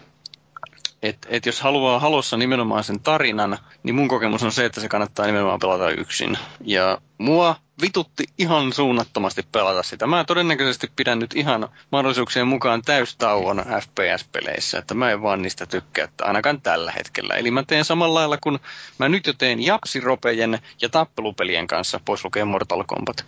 Että ne vaan kategorisesti ohitetaan. Se ei tarkoita sitä, että se on, kun nyt on valitettu, että haukutaan liikaa pelejä, niin se ei tarkoita sitä, että pelaamatta paska, vaan mä en tykkää siitä, joten mä annan sen mahdollisuuksien mukaan jollekin muulle. Mutta onko toi siis, siis eihän FPS kuitenkaan, niin niitä on vaikea niputtaa sillä, että yksi ensimmäisen persoonan räiskintä on sama kuin kaikki muut ensimmäisen persoonan räiskinnät. Kyllähän niissä peleissä on aika paljon persoonallisuutta, kun vertaa esimerkiksi jotain ähm, Joo, Dishonored ja Thief niin. esimerkiksi on just hyvin eri... No, se, siis no, ei se ensimmäisen persoonan näkö... Ei ole käytännössä räiskintöjä kyllä. Niin, niin. Eli siis jos se on tämmöinen Halo tai Call of Duty tämmöinen, jossa nimenomaan on se... Tai Battlefield tai Medal of Honor. Niin, justiinsa. Että se on nimenomaan tämmöinen pyssyttely, sotapainotteinen, niin niitä mä en niin kuin nyt jostain syystä siedä. Että Dishonored mä pelasin, mä tykkäsin. Uusi Thief on ensimmäisen persoonan. Mä tykkään varmasti siitäkin, koska mä oon tykännyt aikaisemmistakin Thiefeistä. Ja no Biosokeista mä oon myös tykännyt, mutta kun siinäkin se pointti on ollut joku muu kuin se varsinainen pyssytys. Mitä Spec Ops The Line? Se on kolmannen persona. Ai niin onkin muuten. Se muuttaa Vittu, mä unohdan aina. suuresti asioita. Mutta onko sillä Fellu sulle hirveä ero, että onko se ensimmäisen vai kolmannen persoonan? Koska ainakin mun mielestä niin kun se, että se on kolmannen. Se, se pelimekaniikka on kuitenkin lähtökohtaisesti ihan sama. Vaikka mm. nyt katsottaisikin pyssyn takaa tai hahmon takaa, ei sillä ole niin kuin minkäänlaista merkitystä mulle. Joo, mutta niin kolmannen persoonan pelit menee. Joo, niin. kolmannen persoonan pelit menee. Dead Spaceit ja Gears of Warit ja Splinter Cellit ja Unchartedit ja tämmöiset on niinku ihan jees. Mä luulen, että siinä on joku psykologinen vaikutus noin niinku mulla, että, että kun se hahmon ulkopuolella ollaan, niin näkee enemmän siitä ympäristöstä. En mä mm, siinä, siinä näkee sen miehen lihaksikkaan ahterin siinä edessä. Niin, mutta paitsi jos pelaa tota Saints Rowta täysin alastomalla naisella, niin sitten... Niin. Näkyy vaan sitten persaus. Kyllä. Mutta Halo jäi kesken. Halo jäi kesken. Mä varmaan katson sen, tai sitten yritän vielä joskus uudestaan, kun mä oon ne kaikki muutkin pelannut, niin mä oon vähän niin kuin tämmönen shame game, jos se nyt jää kesken. No sulta voi ehkä kysyä ennemmin kuin joltain Paavilta, että onko tässä haloissa oikeasti joku kiinnostava tarina? Koska mulla jäi ykkönen kesken aikanaan ja kakkonen jäi kesken lähinnä sen takia, että se tarina oli kerrottu hyvin, hyvin huonosti. Eikä mä ikinä oikeastaan kiinnostanut se tippaakaan. Tai onko se jotain sellaista, mikä niin erottaa ne muista räiskinnöistä? Tässä on vähän sama, mitä tuo Jyri on sanonut ennenkin, että, että kyllä niissä haloissa ja kiersovuoreissa on oikeasti mielenkiintoinen tarina. Täytyy vaan lukea niitä kirjoja ja sarjakuvia, e, että se niinku aukeaa. Niin se on juuri näin. se, se on oikeasti mielenkiintoinen. Ja hahmona se Master Chief on oikeasti mun mielestäni hyvinkin... No tässä nelosessa se on ehkä persoonallisin sarjassa ikinä, mutta kaikkein paras henkilö, joka on, niin on onko se nyt tota vähän niin kuin sama sarjaa Spartaneissa kuin tämä Master Chiefikin, niin semmoinen kuin Kurt, joka kouluttaa näitä seuraavan polven Spartaneita. Olikohan se Ghosts of Onyx-kirjassa, niin se oli niin kuin hieno hahmo ja muuta sen sellaista, että kyllä siellä on hieno tarina ja paljon hienoja hahmoja, mutta kun ne ei tule oikeastaan niissä peleissä ilmi. Se on tietysti vähän huono ominaisuus pelille. On. Nimenomaan sitä se on. Jos haluat pitää pelistä, lue sarjakuva tai kirja tai jotain muuta vastaavaa. Niin. Vai? Mutta on vähän niin kuin Alright, kuulostaa Twilight-tarinat, että niin ne, no siis Twilight-kirjat, että niin ne on tosi hyviä, jos vaan lukee pelkkää fanfictionia. Oikeastaan ne on silloinkin ihan paska. Silti oot lukenut ne kaikki. Kaikki on luettuna. Joo. Fanfictionitkin vai? Totta, Mooses. Joo, ja mulla on Blu-ray-boksi tota, siitä, niistä leffoista. Täytyisi vaan löytää oikeasti, joku... oikeasti mä niinku pystyin katsomaan Nainen katsomaan elokuvista, mutta niin, bleh. Joo, se, se kol- kolmas on ylivoimaisesti paskin, mutta ne muut on ihan jees. No eiköhän mennä toiseen tällaiseen kyseenalaiseen aiheeseen, eli ninjoihin. No niin, Ninja Nurkka Tattaradaa. Eli tota, tämmönen otsikko, että Natori Ryu perustetaan uudelleen vuonna 2014. Eli kun mä oon näissä Ninja-nurkissa puhunut, että sikäli kun nyt tiedetään historiasta, niin 1860-luvulla niin tämä viimeinen toiminnassa ollut ninjakoulu, eli Natori-suvun koulu, eli Natori Ryu, pisti lapun, kymmenes suurmestari pisti lapun luukulle, eikä enää kouluttanut 11 suurmestaria, koska hän koki, että sodankäynti on muuttunut niin paljon, että ninjojen taitoja ei tarvita. Okei. Okay. No nyt sitten tämän ninjasuku Natorin jäseniä, ihmisiä, on vielä elossa. Ja tota, mä oon nähnyt semmoisen video, jossa näitä Natori-ihmisiä istuu näiden ninjatutkijoiden kanssa samassa pöydän, saman pöydän ympärillä, ja ne niin kuin ilmeisesti haluaa nyt sitten herättää henkiin nämä klassiset ninjataidot. Ja totta kai se perustuisi sitten näihin, mm, miten, miten sen sanotaan, kun dokumentti selviytyy, jää jälkeen, niin niihin selvinneisiin manuaaleihin ja sitten tähän suulliseen perimätietoon, joten se on väkisinkin vähän niin kuin vaan sinne päin. Eli halutaan niin kuin lähestyä sitä alkuperäistä, mitä se oli. Ja tällä kertaa tarkoitus olisi se, että niitä harjoitellaan ihan vaan sen itsensä vuoksi. Ei siksi, että sillä olisi välittömiä sovelluksia sotilaallisesti. Niin no, eipä tämäkään nyt tietenkään sitä alkuperäistä historiallista ninjutsua tulee olemaan. Mutta ideana on se, että sitä halutaan nimenomaan lähestyä siltä historialliselta kantilta ilman, että sitä ajatellaan, että tämä vetoaa länsimaalaisiin jollakin hienoilla, hienoilla aseettoman taistelun tekniikoilla tai jotain muuta tämmöistä ylimääräistä. Mm, tässä on Sensei Siikalille taas vähän työnsarkaa. Joo, justiin. Ja kuinka ollakaan, niin siinä on nyt useita näitä, joita muuten ei ole kovin montaa, niin näitä akateemisia historiallisen ninjutsun tutkijoita on ollut sitä perustamassa. Muun muassa tämä brittiläinen Antoni Cummins, jonka käännöksiä mä oon lukenut. En, jos nyt joku, joku keksisi, että tämmöinen uusi Natoriry tulee myöskin vaikka tuohon Tampereelle tulisi niin kuin saa mennä alkeiskurssille ja ruveta harjoittelemaan näitä oikeita ninjataitoja, rakentaa savubommeja ja muuta sen sellaista. Niin, Viskellä heittotähtiä. niin mu- muistan, että heittotähtiä ei mainita näissä ninjamanuaaleissa. Mutta siis se, että niin mä veikkaan, että mä en menisi siihen, koska ei sekään ole sitä oikeaa. se on kumminkin vaan sitä, mitä niin kuin nykyään ihmiset on manuaaleista niin kuin opetellut. Että ihan katsotaan nyt mitä tulee, vai tuleeko mitään. Että. Olisi se muista aika siistiä silleen, jos Suomessakin voisi ruveta reenaan näitä jotain ninjutsua tai tällaista, niin sitten ei olisi välttämättä enää tuossa näkärin olisi niin paljon niitä tap-out-paitaisia kavereita, jotka kaikki olevina vapaa-ottelijoita, vaan sitten olisi näitä kaikennäköisiä ninjamestareita siellä kansassijassa. Että Niin, Niin. jos tulee nakkikioskin jonossa tappelua, niin, niin siinä toinen vaan sillä niin että hei, ei, ei mitään, niin kuin vetäydytään tilanteesta ja sitten yhtäkkiä hyökätäänkin jostain sieltä kioskin katolta. Ja, joo, ja sieltä lentää tosiaan jotain nukutuspommeja. Ja... Siinä tulisi vähän lisää järjestyksen valvoille hommia. Ja mutta ajattelen, se olisikin hienoa, kun olisi näitä savupommeja, että joku rupeaa sillä lailla, niin mä olin tässä jonossa ennen sua, niin ei mitään muuta kuin heittää vaan savupommia, katoaa kuin ninja yöhön ja sen jälkeen kostaa kaksi päivää myöhemmin. Joo. Se ei paljon auta, jos se hodari jää sinne tiskille. Mutta tärkeämpää on kato kylvää pelkoa, että ei, ei rupea sen jälkeen enää ihmiset vittuilee. Niin. No, tämä oli jo Batmanista lainattu ajatus. Joo. No, palataan takaisin pelien ihmeelliseen maailmaan. Ja Daniela on pelannut semmoista erinomaisen hienoa japsiropea, mitä on itsekin tässä kaksi viikkoa vääntänyt. Ja, Kaksi viikkoa, vitsi, sulla on ollut aikaa. No, mulla on hyvin vähän aikaa, siksi kun mä oon mittarissa vasta 15 tuntia. No joo. No, no niin, nyt sitten Daniel mielali, niin m- nyt mä haluan, että sä myyt mulle japsiropen, kun mä inhoon niitä. Ole hyvä. Tota noin, niin mä en kyllä osaa nyt myydä japsiropea ollenkaan. No okei, okay, mä selitän. Halvalla lähtee, only for you my friend. Oi ei. Eli Tales of Xillia. Ja tota, mun on ihan pakko aloittaa sillä, että se on niin tyypillinen japanirope kuin peli vaan voi olla. Mun, no, siis, mun tekee mieli väliin niin kuin narskuttaa mun hampaita, kun mä katselen sitä. Ei helvetti. Siis mä tykkään japaniropesta, mutta siinä alkaa olla jo tietyn verran semmoisia kliseitä, jotka vähän niin kuin ärsyttää. Ja mä täytyy sanoa, kun mä oon sarjaa nyt pelannut kolme peliä, että siis onhan toi vähän kuin tota, jotain Dan Brownia lukis, eli se on tarinallisesti kirjoitettu niin siihen Tales-sarjan muottiin. No et, joo. Että siellä niin kun identtisiä käännöksiä ja tapahtumia. Ja se, että kun käydään uusissa kylissä ja kaupungeissa, niin jotenkin tuntuu kaikkialla, että on nähty jo aiemminkin. Joo, no mä en ole Tales-sarjaa oikeastaan pelannut, kun Tales of Graces FM, en tiedä onko se sama. On se sama. Joo, no mikä ihme, että niissä oli jotain samanlaisuuksia. Mutta siis tota, ensinnäkin siinä on niin kuin päähenkilö, no mä valitsin tietenkin sen naisen. Oikein. Joo, no se on sellainen tosi uhkea nainen ja se onkin joku oikeasti... Vähän niin kuin säkin vai?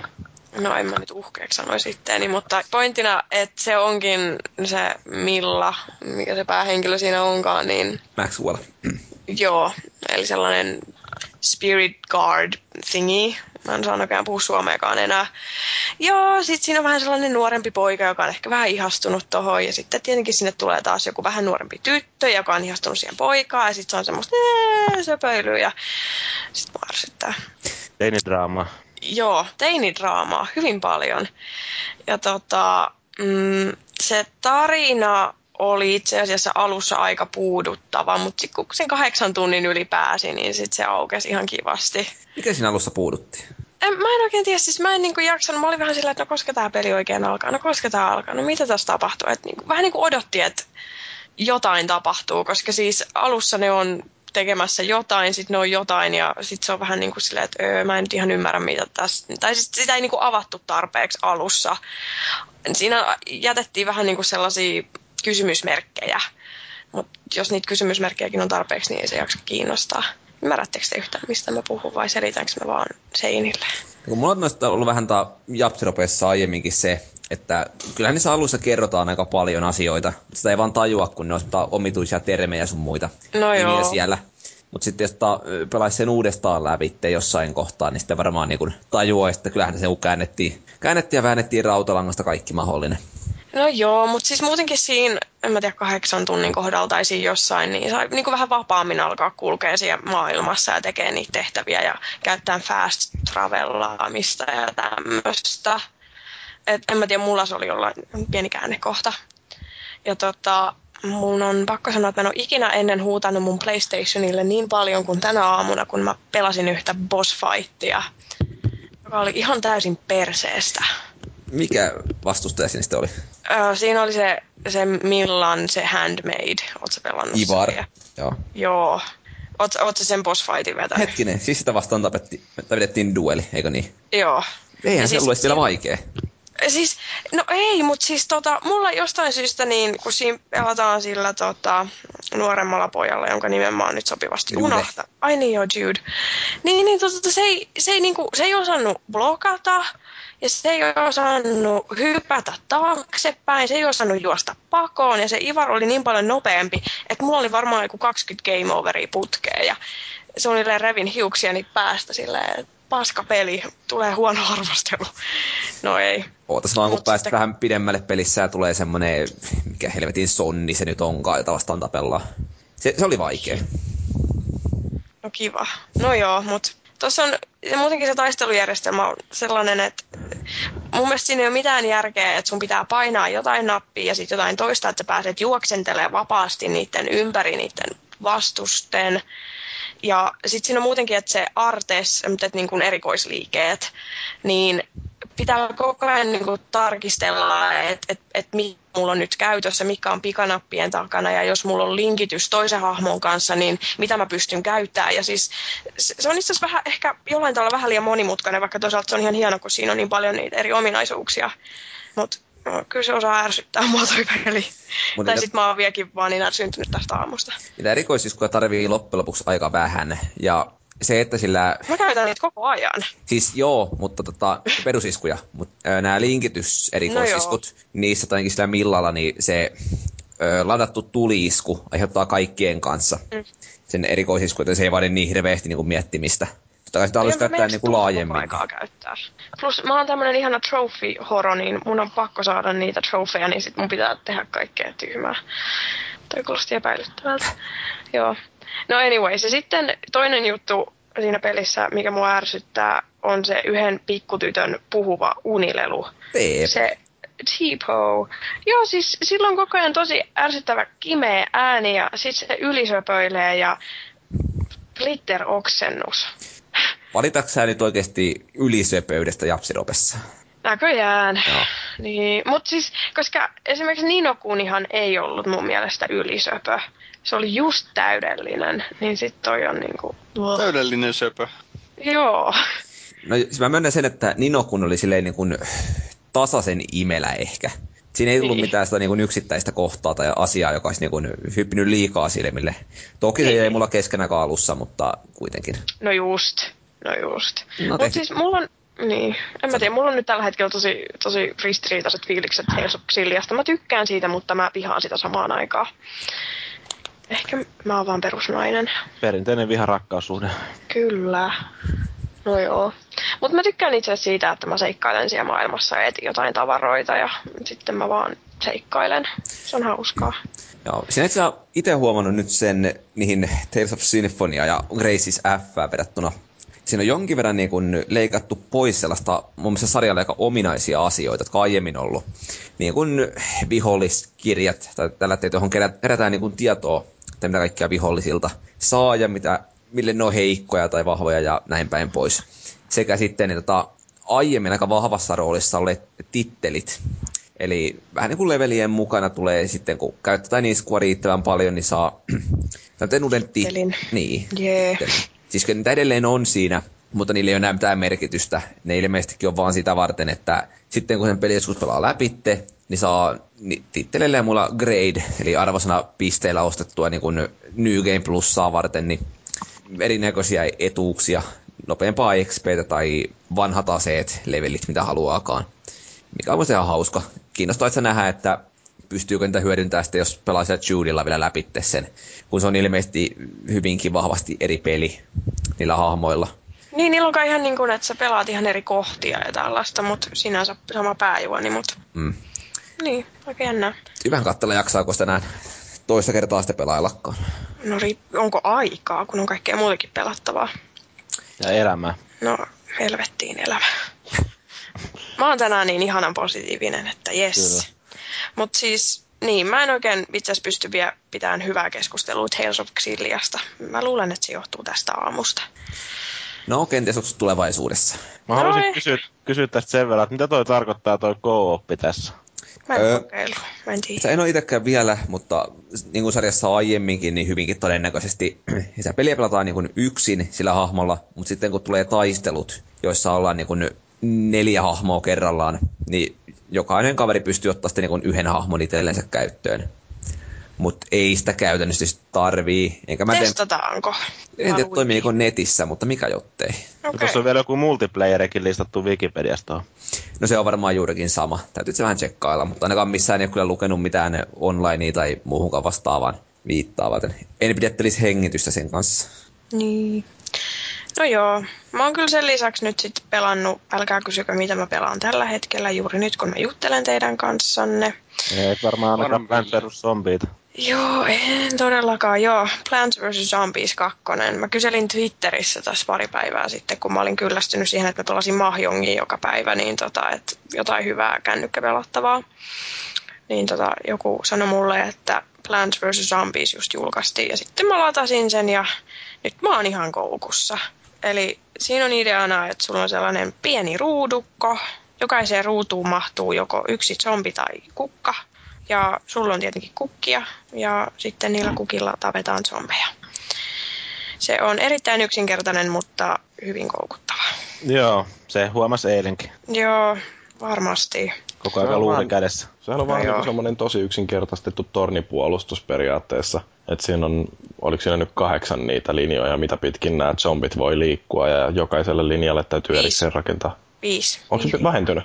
No ainakin tässä kakkosessa on viisi linjaa, nyt mä laskin tästä näin. Okei. Okay. Tämä maan jossain Egyptissä, täällä zombit hyökkäilee, muumiot hyökkäilee mua päin. Mm. Joo. Mutta siis tosiaankin, ja tietenkin sitten, että jotta sä voit tehdä kukan, niin sun pitää, sul pitää olla aurinkoa, ja sitten, että sä saat aurinkoon, niin sun kannattaa ottaa auringon kukki, jotka sylkee aurinkoa, ja tämmöisiä yksinkertaisia juttuja. Ja sitten tietenkin on eri vahvuisia zombeja, ja tämä on aivan loistava. Ei kannata ladata, koska tämä on erittäin koukuttava. Tuohon sarjaan liittyen, niin joko se räiskintäversio, mikä Garden Warfare se olikaan, niin on julkaistu. Tai onko se vasta tulossa? Eikä sitä vielä ole tullut. Se on va- tulossa vasta. Alright. Se näytti mennä ihan mie- mielenkiintoiselta, että voisi kokeillakin sitten joskus hammasta tulevaisuudessa. Joo.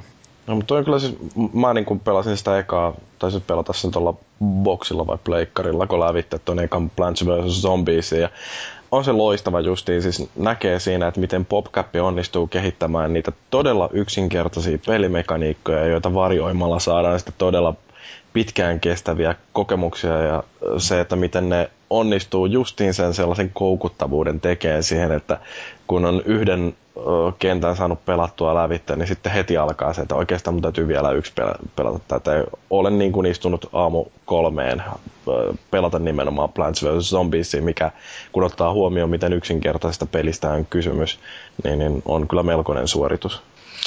Joo, siis loppujen lopuksi, mistä eilenkin juteltiin, kun istuskeltiin ja harjoiteltiin Gamescomia varten, niin tota, mm. että just siellä Gamescomissa, kun siellä onkaan jotain, että siellä retropeliosuus, niin siellä niin kuin mitä yksinkertaisempi peli, niin sitä koukuttavampi. Tai siis no tietenkin nyt, nyt ehkä ihan noin suoraan sanottuna, mutta kuitenkin.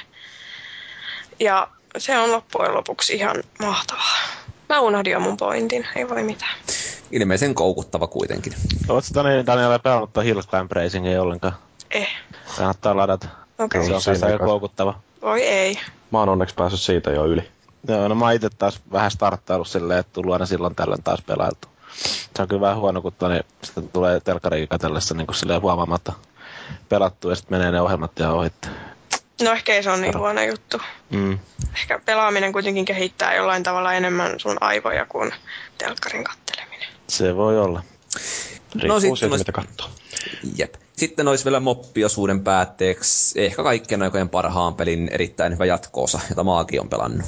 Kyllä, eli Mafia 2 tosiaan tullut taas pelattua. Olen sitä joskus aikaisemmin pelannut PCllä ja voi olla, että mä en enää muista, voi olla, että mä oon joskus puhunut, puhunut tästä aikaisemmin podcastissa. Että tota, siinä mielessä ihan, ihan mielenkiintoinen homma, mutta en, ensin, ensimmäisenä tosta kyllä paistaa silleen, sen jälkeen silmään, kun on tosiaan PCllä pelannut aikaisemmin ja nyt Pleikkari Plusasta, kun sen sai jossain vaiheessa ilmaiseksi, niin aloittelin sitä nyt sitten pelaamaan Pleikkarilla, niin se, että onhan siinä teknisesti aika iso ero itse asiassa siinä PC- ja pleikkariversioiden välillä, että on se vaan niin paljon skarpimpi ja paremman näköinen kaikki ne tekstuurit sun muut se maailma PCllä, mutta ei se nyt loppupeleissä onneksi ihan hirveästi häiritse, että jollain tavalla ehkä näkee, että se 2K-tsekki vai mikä se nyt on tehnyt sen pelin, niin on kumminkin silleen enemmän niin kuin aikaisemmin ollut semmoisia PC-studioita varmaankin, että se näkyy sitten näissä konsoliversioissa.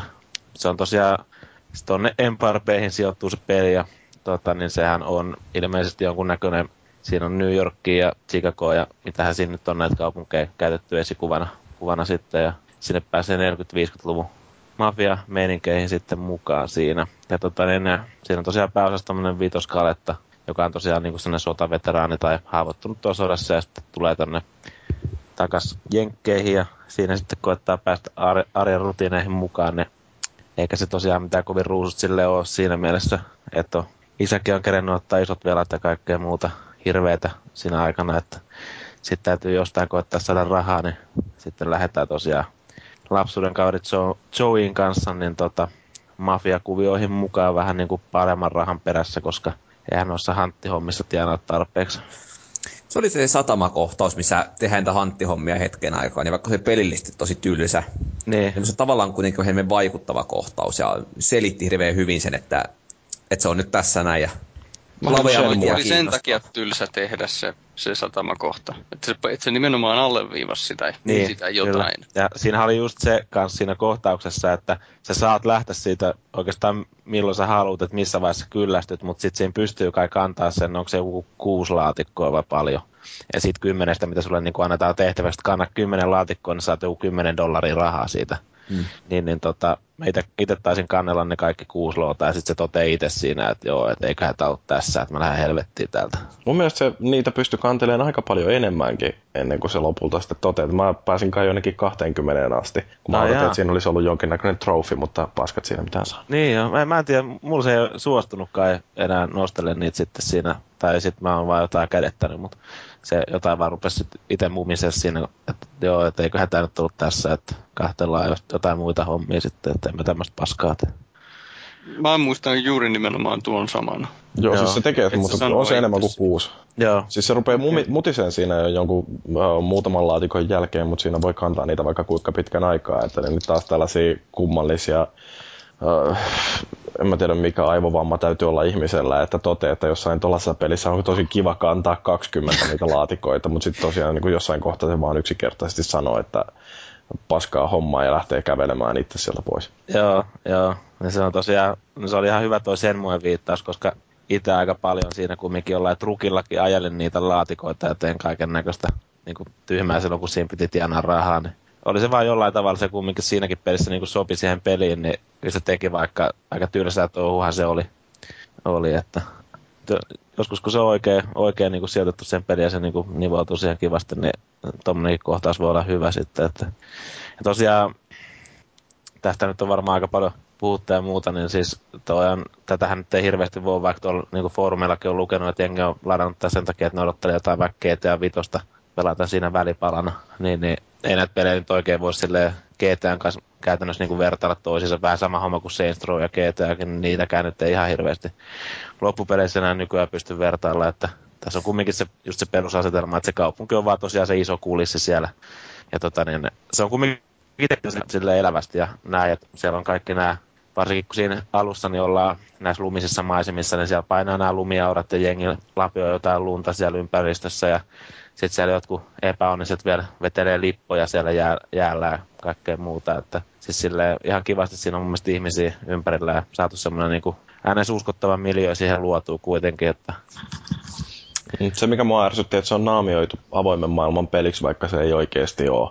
Niin. Se on kuitenkin tehtävä toisensa jälkeen ja tehtävän aikana voi kohtuu vapaasti liikkua kyllä siellä avoimessa maailmassa, mutta se, että kun siinä kuitenkin nämä esimerkiksi tallennuspisteet, niin ne on kiinteästi määrättyjä ja ne liittyy niihin tehtäviin, että siinä ei voi tehdä sellaista, että nytpä seuraavan kaksi tuntia palloilen etsimässä täällä esimerkiksi niitä jotain, mitä kerättäviä siinä nyt olikaan jotain ja Playboy-lehtiin muun muassa. Ja niin, niin et niitä ei voi keräillä ja sitten sen jälkeen käydä jossain tallentamassa, vaan se seuraava tallennus tapahtuu sitten, kun tarinan mukaan niin kuuluu tapahtua. Ja Eikö siinä mukaan ollut tallennus, kun etti niitä wanted-postereita? ei. Ja se mua ärsyttikin siinä justiin, että jossain vaiheessa kai menetin niitä, ties kuinka monta sen takia, kun mä missasin jonkun tallennuspisteen. Ja kun mä vaan jotenkin muistelen, että, että, kun mä ne aikanaan etin kaikki, sain platinan siitä, tai no etsin ja etsin, YouTuben kanssa pelailin sitä, mutta tota, niin kuin jossain kohteella, kun ärsyttää, jos, jos ei onnistuisi tallentaminen välissä. Ehkä sulla ei ollut tarvetta tallentaa sitten. Oon vaan niin hyvä pelaaja. Joo, kyllä musta tuntuu kans, että siinä ei, ei siinä tosiaan, se on, ei ole itse asiassa tullut huomioituakaan tota, niin, kuin, niin paljon, että olisi se ihan järkevää tosiaan, että jos se tallentaisi vaikka tyyli jokaisen niiden niin kerätyn esineen jälkeen, niin kuin jossain peleissä tapahtuu. Tai sitten, että olisi vaan se, että pystyy oikeasti tallentamaan missä vaan.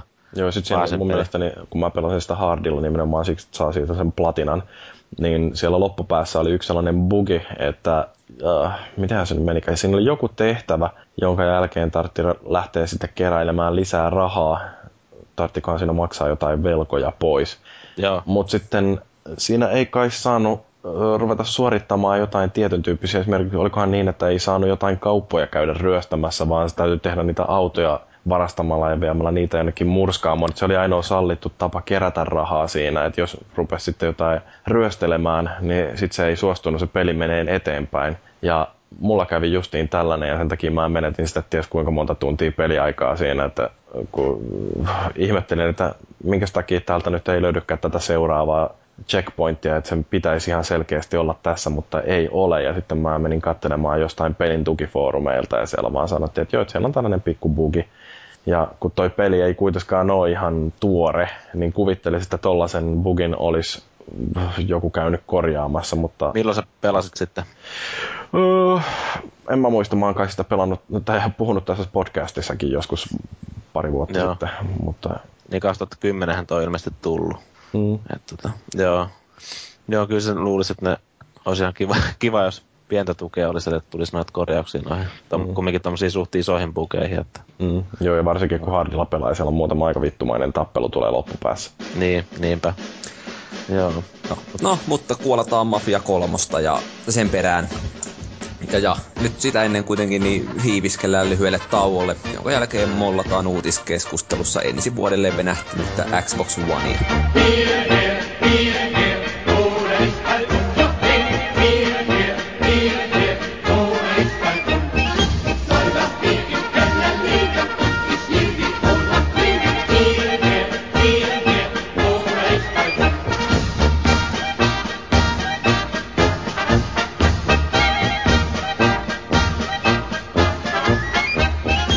Jyri keksi tohon laittaa jonkinlaista musiikkia, jonka jälkeen olisi aika pureutua velloviin uutisotsikoihin. Mistä ja tiedät, että mä laitoin mitään musiikkia? Laitoin sä jotain... editoida tää ja sä oot vastuussa kaikesta. Niin, mutta sen tulee kuitenkin katsoa jotain pornofilmin ääniraitaa. Se on vasta...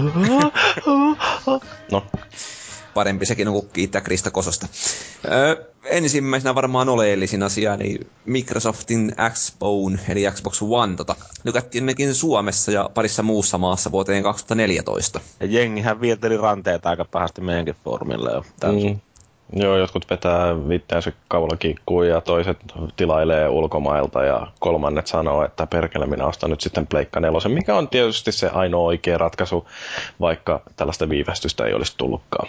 Niin, mä en tiedä, että niin mä, me, mä meinasin itsekin, että mä ostan tuon boksin nekana, mutta saa nähdä nyt sitten, että minkälainen houkutus mulle tulee tähän Next Geniin, kun mä en välttämättä jaksa ulkomailta tilaa, tilaa tuota konetta, niin siinä saattaa käydä niin, että mä ostan eka kerran pleikkarin niin kuin melkein aikaisemmin tässä. Että... Welcome to the dark side.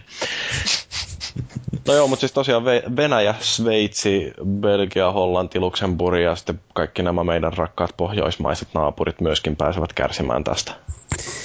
Kyllä. Joo. Emme ole yksin. Joo, että kohtalotoveroita kyllä löytyy. Kaikki nämä pienimmät markkina-alueet. Nyt voidaan yhdessä sitten viiltää ranteita jossain.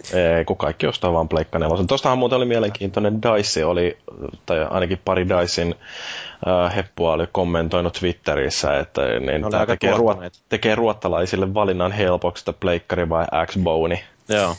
Niin ei toi varmaan mikään ihme tietysti, että kumpaan panostaa sitten, kun toinen konsoli on myynnissä kaikkialla, toinen sitten vanhassa paikassa maata, että Mm-hmm. Ei luulisi vaan hirveän hankala päätös. Mutta on jännä sillä että kun ajattelee, että miten Sony onnistui törttöilemään tuon Pleikka kolmosen julkistuksen kanssa tai julkaisun kanssa aika tehokkaasti, että ää, ensin lupailtiin liikaa ja sitten tultiin vuotta boksin jälkeen markkinaa ja silloinkin vielä vaan osassa maita. Että oliko se jopa niin tiukasti, että siinä oli Pohjois-Amerikka ja Britit ja Japani vai mitä se oli, missä niin. Niin että vaan neljässä maassa suunnilleen silloin 2006 marraskuussa ja vasta puoli vuotta myöhemmin sitten muualla.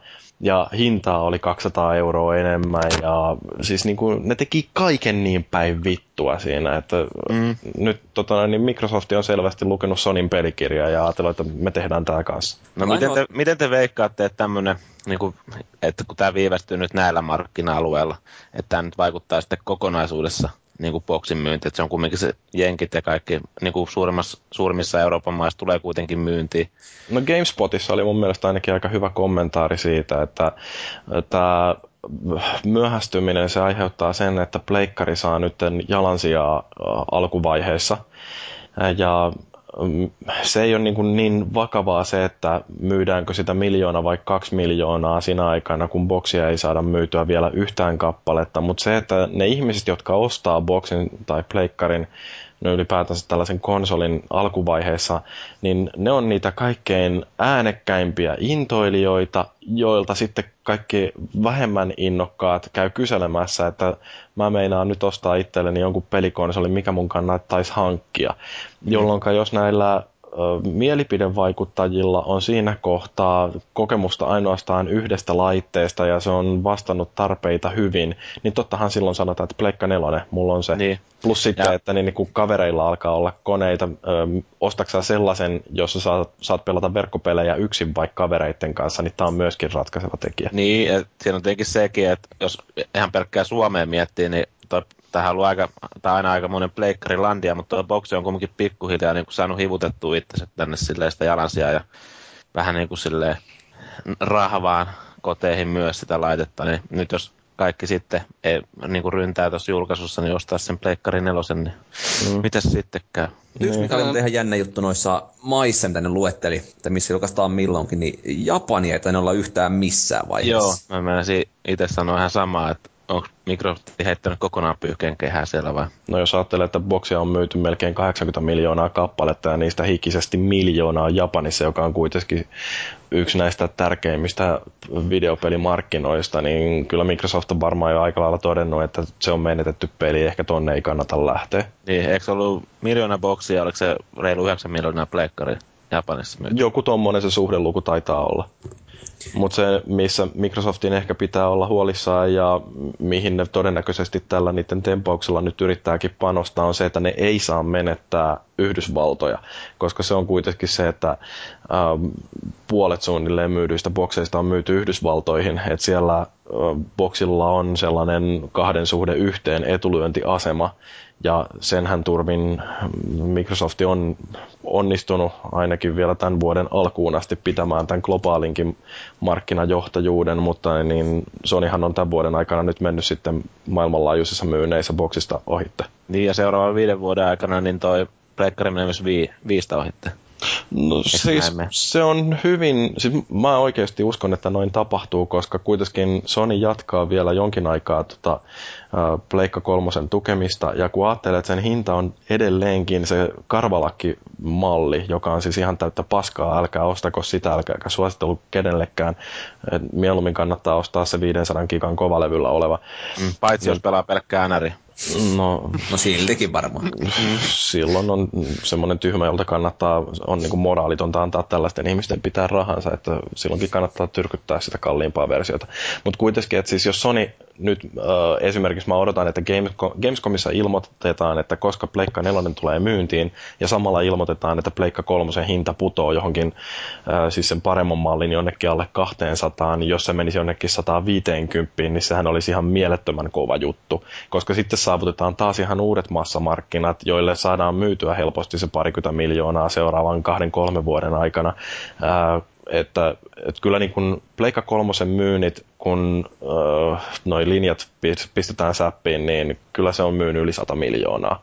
Ja meneekö se ohi Wiistä vai ei, se ei ole oikeastaan niin merkittävää. Mun mielestäni tärkeämpää, että Sony saa saavutettua se 100 miljoonan rajapyykin, koska sitten sen jälkeen Jack Trettoni voi vuonna 2016 E3-messuilla sanoa, että Sony on ainoa konsolivalmistaja, jonka kotikonsolit on myynyt joka kerta yli 100 miljoonaa. Joo.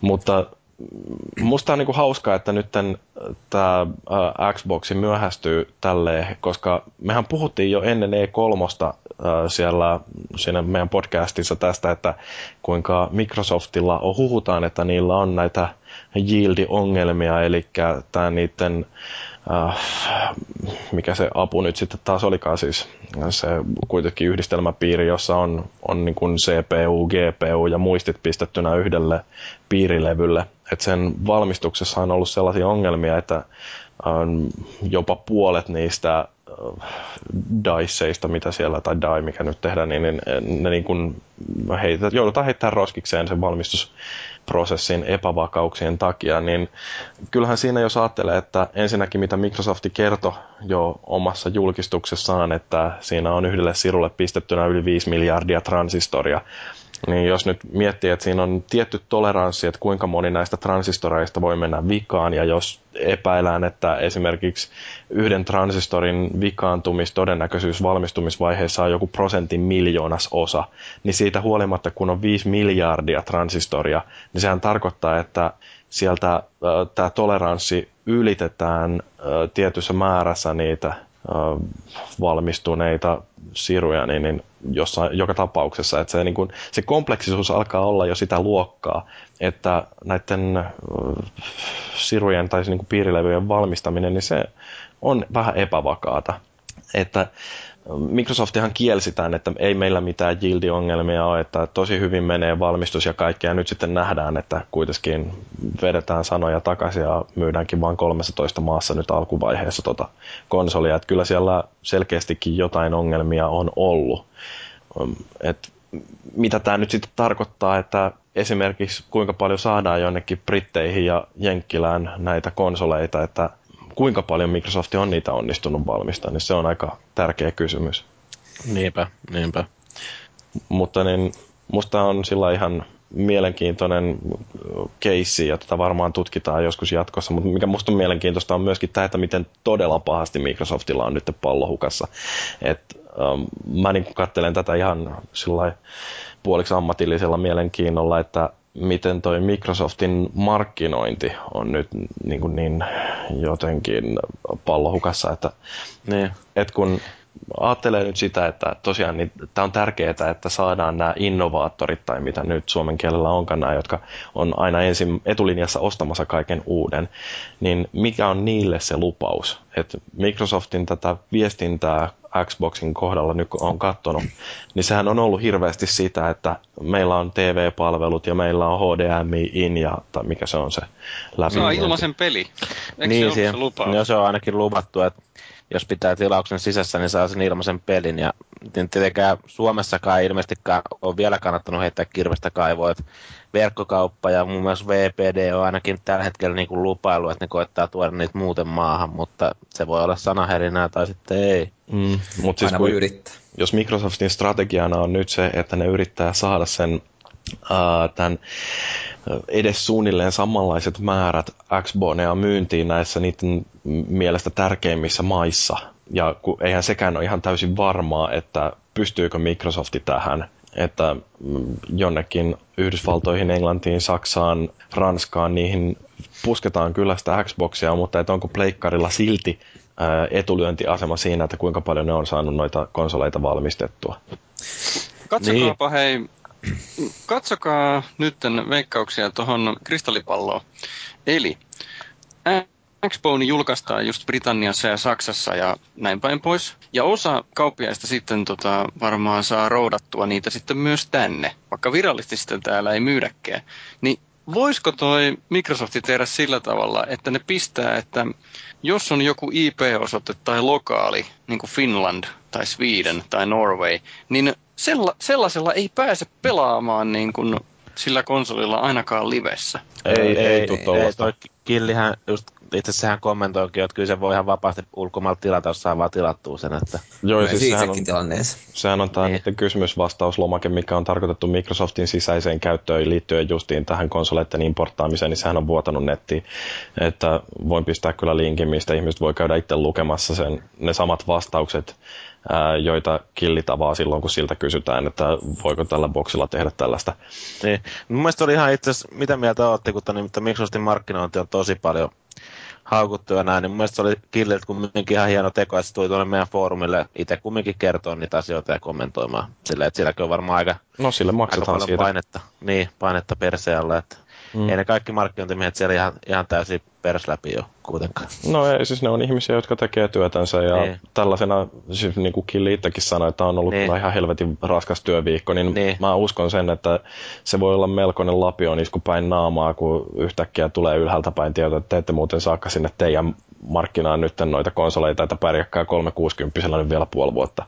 Niin. Ja koko muukin tämä hypetysten ympärillä, että kun kaikkea julistetaan ja kaikki perutaan sen jälkeen. Ja yhtäkkiä niin huomataan vaan, että käytännössä kaikessa ollaan jäljessä kilpailijaa. Mm. Niin, no, mutta siis, mikä... Tämä on, tää on sillä justiin, että miten pahasti Sony yllätti Microsoftin housut kintuissa tuolla omalla Pleikka 4 julkistuksella, että kun ajattelee sitä, että oliko se nyt vielä helmikuun alkua vai tammikuuta, kun Kaase Hirai naureskeli jossain haastattelussa, että ei meillä ole mitään kiirettä esitellä meidän seuraavan sukupolven konsolia, koska se on vaan parempi sille, joka tulee jälkeenpäin, että se katsoo, mitä kilpailija on tehnyt, ja sitten sen jälkeen pistää kaikessa vähän paremmaksi. Ja sitten yhtäkkiä tuleekin tieto siitä, että nyt me esitellään Pleikka 4, ja sitten varmaan alkoi Microsoftilla se aivan älytön rivien kokoaminen, että mitä me voidaan tässä nyt tehdä, kuinka nopeasti me pystytään pitämään vastaavanlainen tilaisuus, mitä me siellä esitellään. Kolme kuukautta myöhemmin, äh, Microsoft esittelee TV-palveluita tunnin mittaisessa showssa. Et se äh, jotenkin mulle ei ainakaan ole mitenkään kauhean äh, hyvä usko siihen, että Microsoft olisi siihen mennessä onnistunut nämä nimenomaan pelikonseptinsa pistäen kuntoon. Ja justiin tämä on sillä niin mielenkiintoista siinä, että kun se Microsoftin arvolupaus on sellainen, että me tarjotaan vähän kaikkea kaikille, että tarkoituksena ei ollutkaan rakentaa kaikkein tehokkainta pelikonetta, vaan yrittää saada sellainen mahdollisimman laajalti massoja houkutteleva paketti. Mutta kun se ensimmäinen aalto, jonne myydään noita laitteita, ja siellä on ne ihmiset, joille se 500 euroa tai 500 dollaria, se ei ole edes kauhean iso juttu. Mutta jos sä ajattelet sitten jotain sellaista enemmän kasuaalia kaveria, ja mun mielestäni kasuaali ei nyt tarkoita sellaista tyyppiä, joka ostaa Wiiin pelatakseen Wii Sportsia, vaan se on sellainen tyyppi, joka ostaa 200 dollarin PlayStation 2 pelatakseen sillä NHL, niin ei nämä tyypit, ne ei siinä vaiheessa, kun konsolihinta on 500 tai 400 tai ei välttämättä edes siinä, kun hinta on 300. Ei ne kattele niitä laitteita. Se on vasta sitten, kun päästään siihen massamarkkinahintaan, 250-200 euroa tai dollaria, niin siinä vaiheessa ne rupeaa miettimään, että okei, okay, mäkin voisin hankkia tollasen, ja sitten sen jälkeen mä voin pelata sillä jotain NRiä tai Colin McRaeita tai jotain tällaista, mikä on niin kuin helposti ymmärrettävä peli. Mutta siihen asti se on kuitenkin äh, ensin ne kaikkein eniten hardcore-pelaajat, jotka ostaa sillä isoimmalla hinnalla. Sen jälkeen tulee ne, jotka on tosi kiinnostuneita pelaamisesta, joille pelaaminen on ehkä tärkein harrastus, mutta jotka ei välttämättä halua ostaa niitä ensimmäisen erän konsoleita, jotka kärsii lastentaudeista ja joilla ei ole vielä mitään pelattavaa.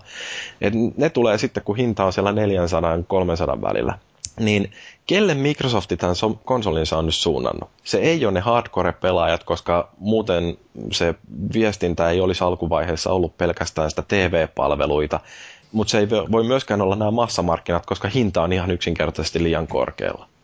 Eh, tulee vähän mieleen, että ne on kattonut Pleikkari 2 menestystä aikana, että mihin se perustui.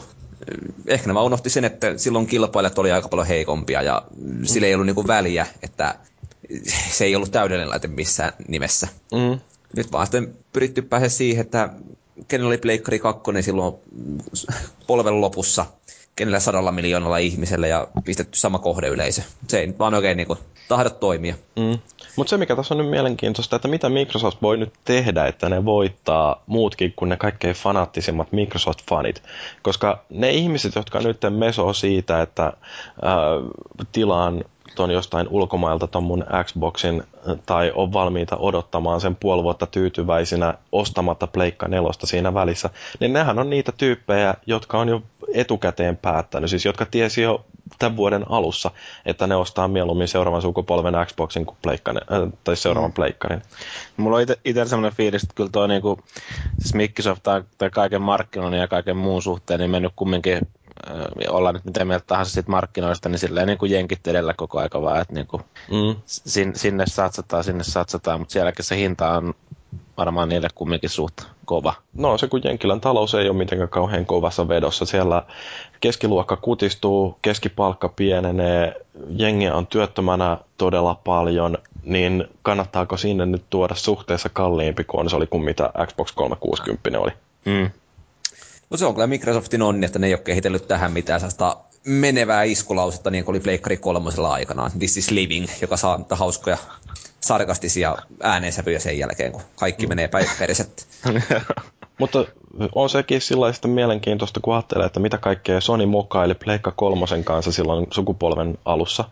Että tosiaan korkeampi hinta, vaikeasti ohjelmoitava konsoli, jolle tuli todella heikosti ensinnäkin omaa yksinoikeussisältöä, joka menetti kaikki yksinoikeutensa 360 360 oli enemmän yksinoikeuspelejä, se oli helpompi ohjelmoida, joka aiheutti sen, että myöskin nämä multiplatformit oli 360 parempia.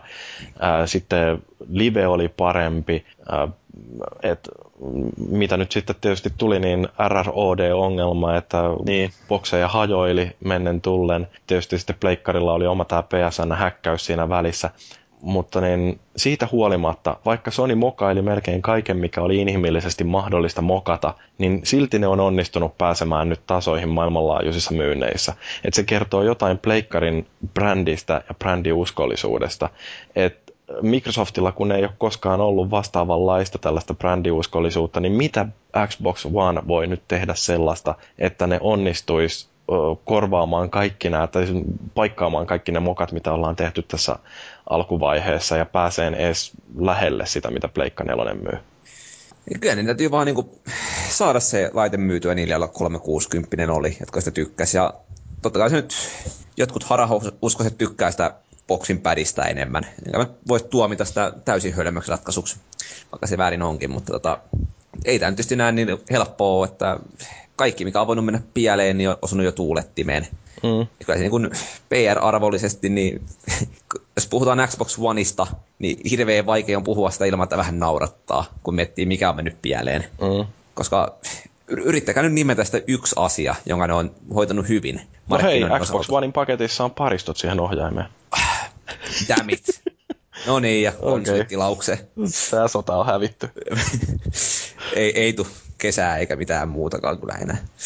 Joo, Major Nelson il- ilmoitti Twitterissä, että kaikki on nyt pistetty samaan pakettiin ja koko olohuoneen viihdekeskus sisältää myös patterit.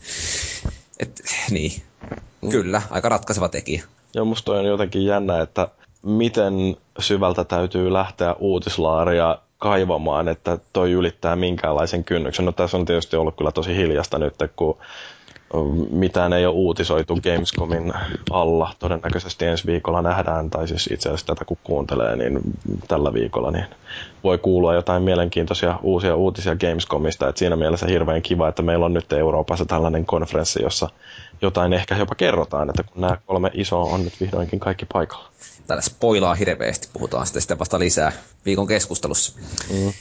Mutta, mutta Xbox One jatkuu tämä seuraavakin uutinen, eli nyt uusi Kinecti ei sitten vaadi, tai Xbox One ei vaadikaan Kinectia toimijakseen. Eli Kinectin voi survoa jonnekin vaatelokeroon homehtumaan. Niin. Niin, no siis varmaan jo, joitakin pelien kohdalla saattaa rajoittaa vähän sen, mutta... Mm, no mutta hei, onko yhtään Kinect-peliä vielä esitelty tuolle Vanille? Eipä hirveästi. Joo, ei siis, kyllä taidettu. Et jos tähän asti miettii, että mitä kaikkea sillä Kinectillä on näytetty, että sillä voi tehdä, niin voi sanoa, että Xbox One ja sitten voi snappia siihen jonkun sivuikkunan ja sitten voi pienentää ja suurentaa sitä sivuikkunaa käsiliikkeillä. Mutta eihän siinä niin kun, ei sitä mitään pelikäyttöä ei ole vielä näytetty. Joo, mä, mä en tiedä mille tuo oli tani, tai onko semmoista peliä niin kuin edes kehittää, mutta jossain oli vaan niin kuin esitelty tuo Nisupulla, vaan sanoi eilen, kun oltiin tuossa ulkona, että oli joku semmoinen, onko se joku lentelypeli vai mikä lohikärmepeli, missä oli Oculus Rift plus Kinecti yhdistetty, ja se kuulemma näyttänyt aika siistille. Et tota niin, siinä jotain käsi heiluttelemalla lennettiin ja pääsi kääntelemään päätä ja menee siellä. Kai se joku tekniikkademo tai joku ton tyyppinen oli, mutta... Mm. Onko se se peli, joka tänne esteli E3, jossa ei sitten äänet toiminut koskaan? Se voi olla. No niin. Sekin Crimson, meni silloin aika hyvin. Crimson Sky, mikä se oli? Joku. Joku semmoinen. No, no musta toi niinku se toiveajattelu siitä, että nyt kun kaikissa Xboxeissa tulee mukana toi Kinecti, niin et se tarkoittaa, että nyt tulee kaikki, äh, siis jotain hyviä Kinect-pelejä, niin kauanko toi edellinen Kinect on nyt ollut markkinoilla? Kolme vuotta? Olisiko sitä luokkaa? Jos ei siinä aikana on nähty kuin kaksi tai kolme sellaista peliä, joihin se on sopinut, siis puhun niin kuin jostain mikä se on Dance Centralista ja sitten se joku sporttipeli, se joukailuhenki. Joo, muistan, en nyt muista sen nimeä, oliko se Ubisoftin julkaisema? Joo, niin siis jos nämä on ollut esimerkkejä tähän asti peleistä, joissa Kinectista on jotain käytännön hyötyä, niin no siis jos, jos kolme vuotta ei riitä siihen, että sille teknologialle keksitään edes jotain alkeellista käyttöä, niin minkä takia se, että niitä nyt sitten yhtäkkiä tulisikin kaikkien konsolien mukana tarkoittaa sitä sitä käyttöä keksitään tämän jälkeen. Koska Kato, jos tekniikka on kehittynyt niin paljon, että nyt voi tehdä niin, mutta, niin, mutta onko se, onko se ke, niin kuin aikaisemminkaan se innovointi estynyt sillä, että ei ole voinut lukea jotain ihmisen pulssia tai sormenliikkeitä?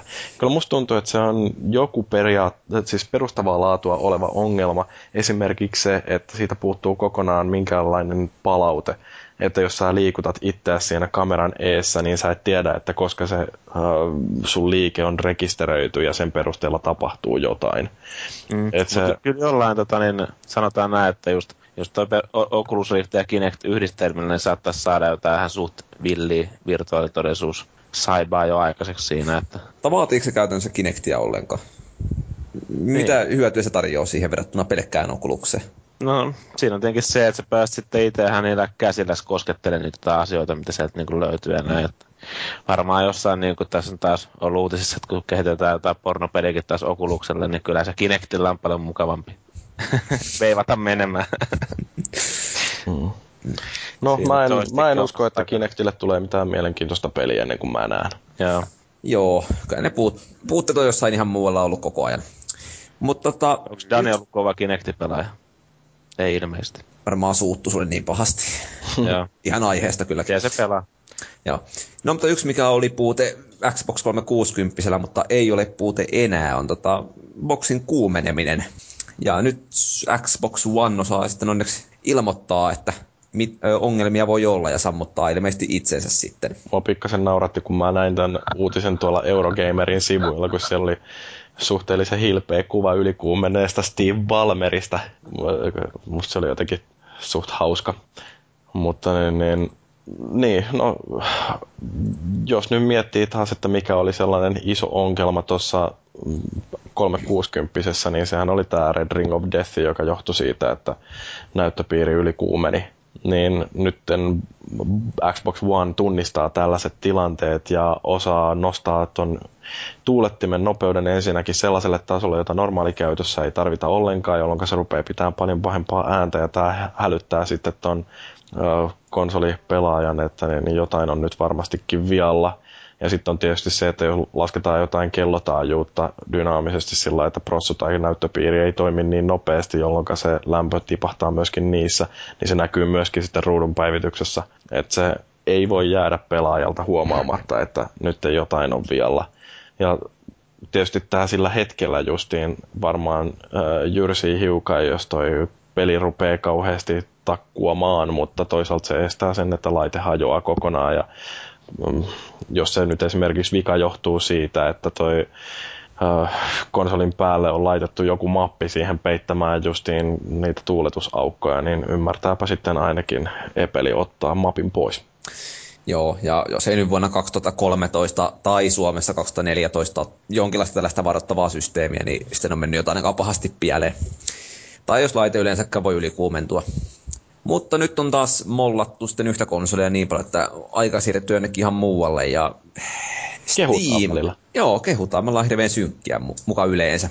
Steamin vakava kilpailija, eli Origin on tarjoamassa nyt aivan järkyttävää bundlea, joka sieltä vaikka mitä.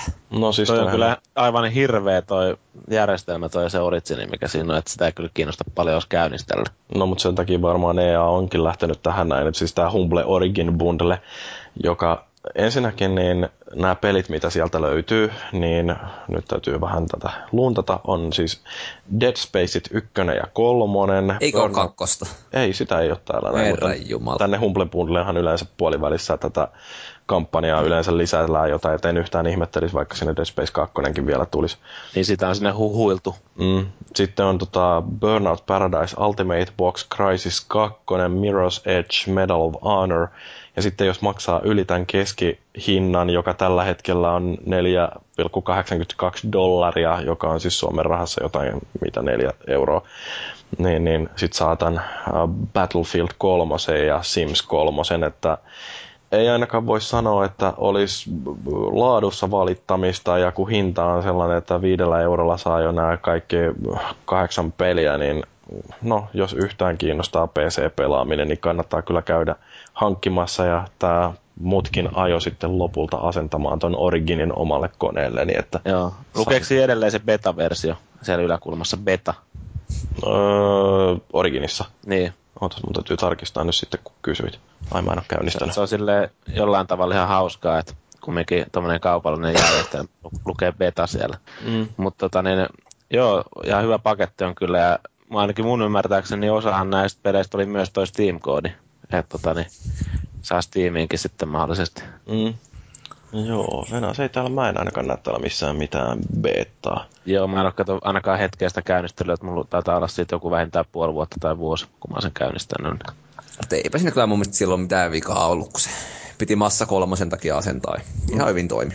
Mutta se mikä tässä on myös jännää, että jos nyt periaatteessa sitten vihaa EAta ja ei halua antaa niille yhtään rahaa, niin tämä on silläkin poikkeuksellinen bundle, että tässä on jätetty kokonaan mahdollisuus antaa tälle pelin kehittäjälle tai julkaisijalle rahaa, että niin, niin kaikki mitä tästä bundlesta maksaa, niin menee viidelle eri hyväntekeväisyysjärjestölle ja tämänkin jaon pystyy valittamaan itse ja sitten voi tietysti tälle Huble-organisaatiolle laittaa jonkinnäköisen tipin. Et mä nyt itse esimerkiksi kun ostin tämän, maksoin hurjat 10 dollaria tästä paketista, niin mä pistin tuollaiselle Human Rights Campaignille ja Amerikan punaiselle ristille noita noi omat rahani ja vähän tippasin humpleakin. Joo, silleen aika mielenkiintoista, että Jenkkien vihatuin yritys EA niin tekee tällaista hyvän tekeväisyyttä. Niin, no, mutta se EA-vihaaminen, niin se nyt tuntuu Niin. olevan enemmän semmoinen muoti-ilmiö, että Niin jo. ei sitä kyllä pitkään aikaan ole voinut perustella millään. Mut kyllä siinä jotain täytyy tehdä oikein, jos sen niinku useampana vuotena putkeen pystyy voittamaan. Niin, no niin kuin sitä sanotaan, että jos kukaan ei vihaa sua, niin sä ette, tai siis silloin niin kuin, et varmastikaan tee mitään hyödyllistäkään. Mutta tuommoiset rahastajat aiheuttaa aina hyvin suurta vihaa. Ja nyt on tota Sonin edustajat Andrew House ja Masaru Kato antanut Bloombergille haastattelussa totesivat hyvin suoraan, että Pleikkari 4 ei aiheuta samanlaisia tappioita Sonille kuin Pleikkari 3 aiheutti. Niin, eli siis tämähän käytännössä tarkoittaa sitä, että äh, Sonin edustajat ovat nyt vahvistaneet sitten sijoitusalan äh, lehdelle, että tämä ei ole meille tappiollista, vaan tämä on voitollista bisnestä, tämä ihan konsolin myyminenkin, ja tästä sitten pelaajat voivat olla näreissään, että Sony ei teekään hyvän tekeväisyyttä, vaan ne ihan oikeasti käyttäytyy niin kuin yrityksillä on usein tapana, ja ne tarjoaa ihmisille palveluita tai tuotteita rahallista korvausta vastaan tehdäkseen tällä voittoa, joten ähm, karusti jos sanoo, niin Pleikka 4 hinnassa on ilmaa. Saakelin paskiaiset. Kyllä, siis olisi niinku musta vaan pelaajista välittämistä, että tekisivät samoin kuin Pleikkari kolmosen kanssa, niin kolme ja puoli miljardia dollaria tappio ekan kahden vuoden aikana. Mm, no siis sehän oli, että Pleikka kolmosta vaikka myytiin sillä jollain kuudella tai Suomella, Suomessa jopa 700 eurolla, niin se silti oli kalliimpaa Sonille valmistaa niitä, kun mitä se myymisestä sai rahaa. Et nykyään Sonilla menee ihan kivasti sillä, että Pleikka kolmosestakin ne saa kai rahaa jo ihan kotiin päin.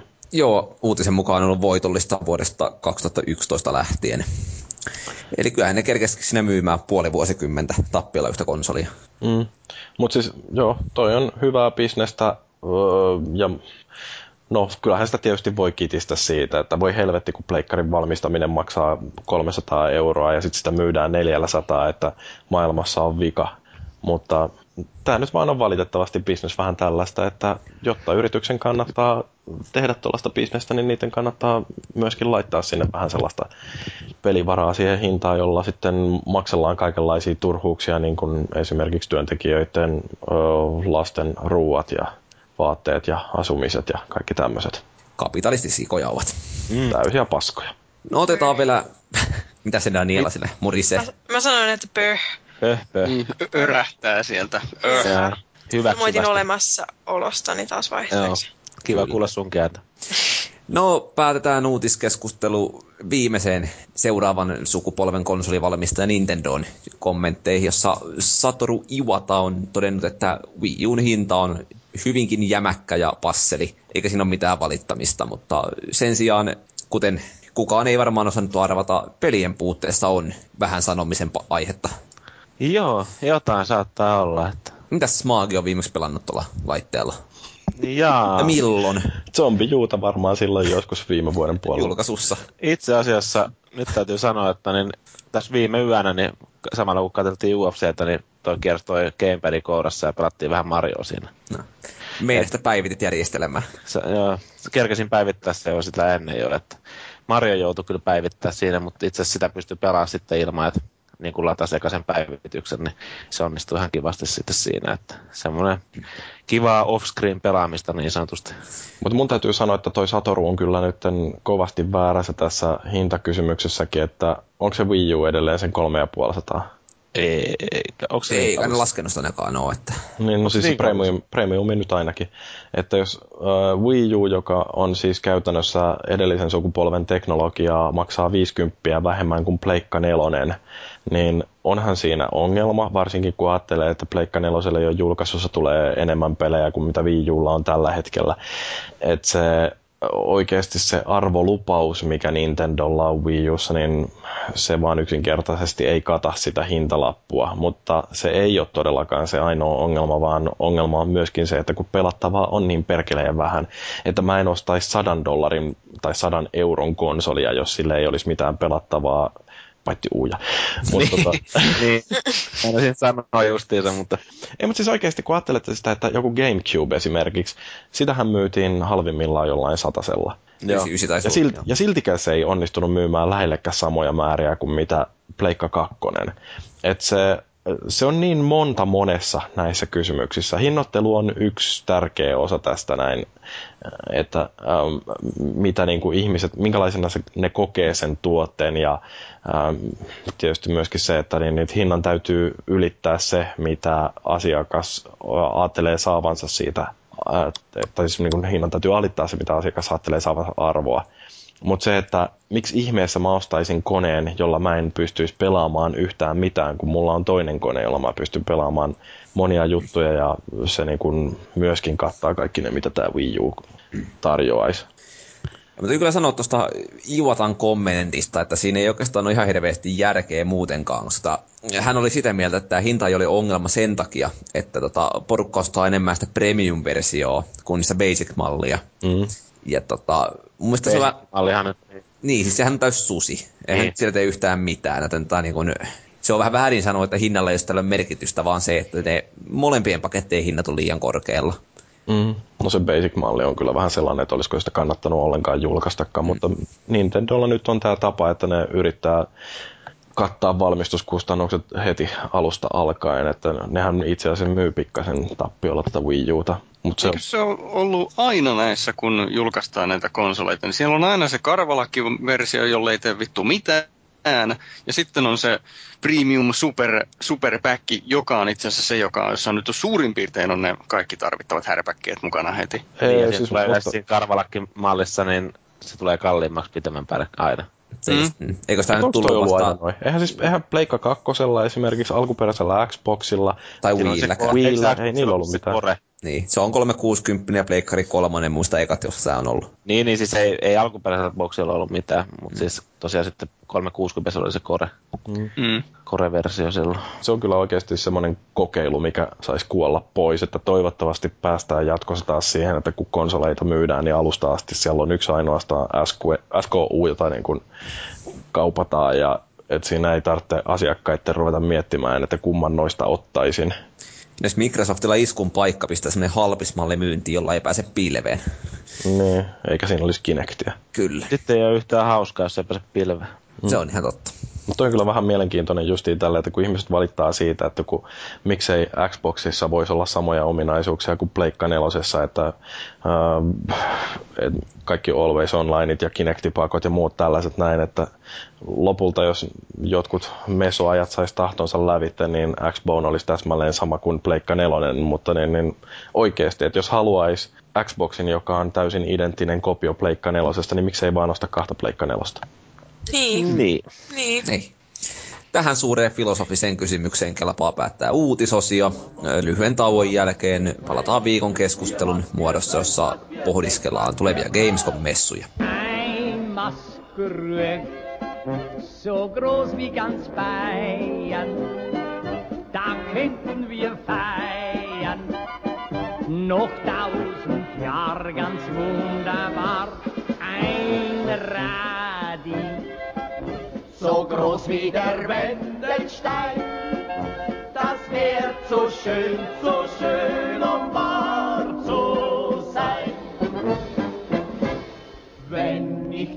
No minäpä vien meidät keskustelun syövereihin. Nyt olisi viikon keskustelussa aiheena hyvinkin ajankohtainen aihe, eli Gamescom-messut. Miten, onko se taas tulossa vai?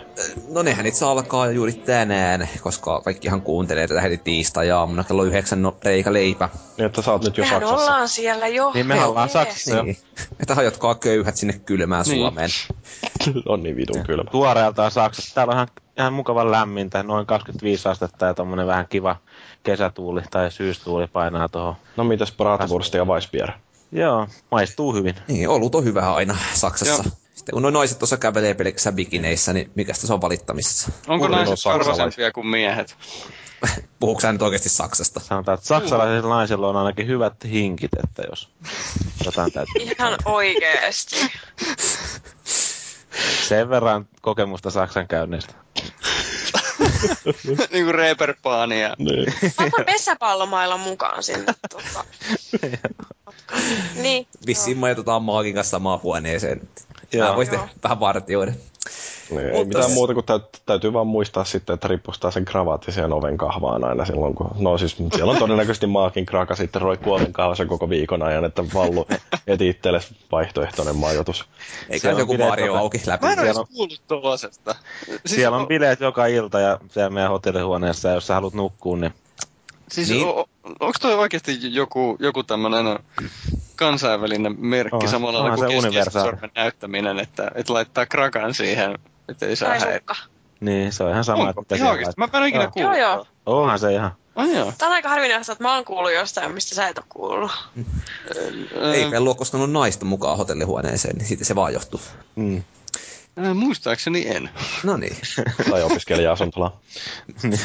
No mutta... s- Niin, no kyllä mä sinne oon vienyt. Mm. Ja siihen No niin. olisi kuitenkin tota, mehusteltaisiin vähän tuolla viime vuoden reissulla, mikä oli kuitenkin konsolifinin aika historiallinen tapahtuma, kun ensimmäistä kertaa lähdettiin isolla köydillä jonnekin. Soitellen sotaa, voi vittu. Kahdeksan tyyppiä lähtee sinne ja mitä me saatiin ehkä kahdeksan artikkelia yhteensä ja niistä oli kaksi maakin valokuvakollaaseja. Kyllä. Yhtään itseni kehuskelematta, mutta kyllähän me vähän enemmän saatiin kuin mä kirjoitin kahdeksan. Eli Luikia. saatiin varmaan kymmenen yhteensä. Pikkarainen veti aika kovaa tatsia kumminkin siinä niin kuin artikkeleiden kirjoittamisessa. Varsinkin se oli hauskaa seurata sitä Pikkaraisen työskentelyä, kun niin kaveri lähti kumminkin aina päivän jälkeen baariin, mutta sitten aina pikkasen aikaisemmin lähti pois kuin me sieltä ja sitten pienessä simassa sitten kirjoitteli ne artikkelit. Että siinä oli siimillä aina pieni oikolukeminen sitten aamulla. Joo, mä muistan lähinnä, että mä meinasin saada mahahaavan ennen sitä matkaa, kun ensinnäkin niin kun mä suunnittelin kahta ulkomaan matkaa, oli tää Gamescom ja sitten mun Jenkkilän reissu, niin niin oli sillä peräkkäin. Ja sitten kun mun tartti sumplia näitä ö, erilaisia tapaamisia noiden julkaisijoiden kanssa, plus sitten huolehtia vielä siitä, että meidän ö, turistit, jotka lähti sinne pöljyyn, että ne pysyy hengissä ja niillä olisi jotain tekemistä. No siis niin kuin, mähän kusin nämä kaikki ihan täysillä, että se oli niin kuin aika paska reissu, mutta onpa nyt ainakin paljon enemmän sitten varmaan materiaalia valuikilla ja maagilla ollut, kun olette suunnitellut tätä tämän vuoden keikkaa. Mutta mietit, että niin yksi turisti siitä joukosta, monta meillä oli mukana, kuusi. Ne tulee tänäkin vuonna, että ei se ihan paskareissu voinut olla. Mm. Ja tota, niin, kyllähän me Siimin kanssa aina koetettiin pitkin yötä viihdyttää näitä meidän turisteja siellä, että pyörittiin ympäri kaupunkia. Että niin, semmoinen, semmoinen tapaus, että tultiin aina omalla aikataululla sinne messuille. Niin ja vittu multa lähti äänikin vielä siinä heti ekana päivänä, Niin oli joo. mikä oli vähän sellainen ennakoimaton, että ei sitä saatu tehtyä kauheasti. No olihan meillä se yksi äh, baari äh, podcasti spesiaalijakso, jonka mä kähisin lävittä ja Viskipassolla vai? liian tilasin siellä pikkukokkia. Big Ja... Oli tarjolla.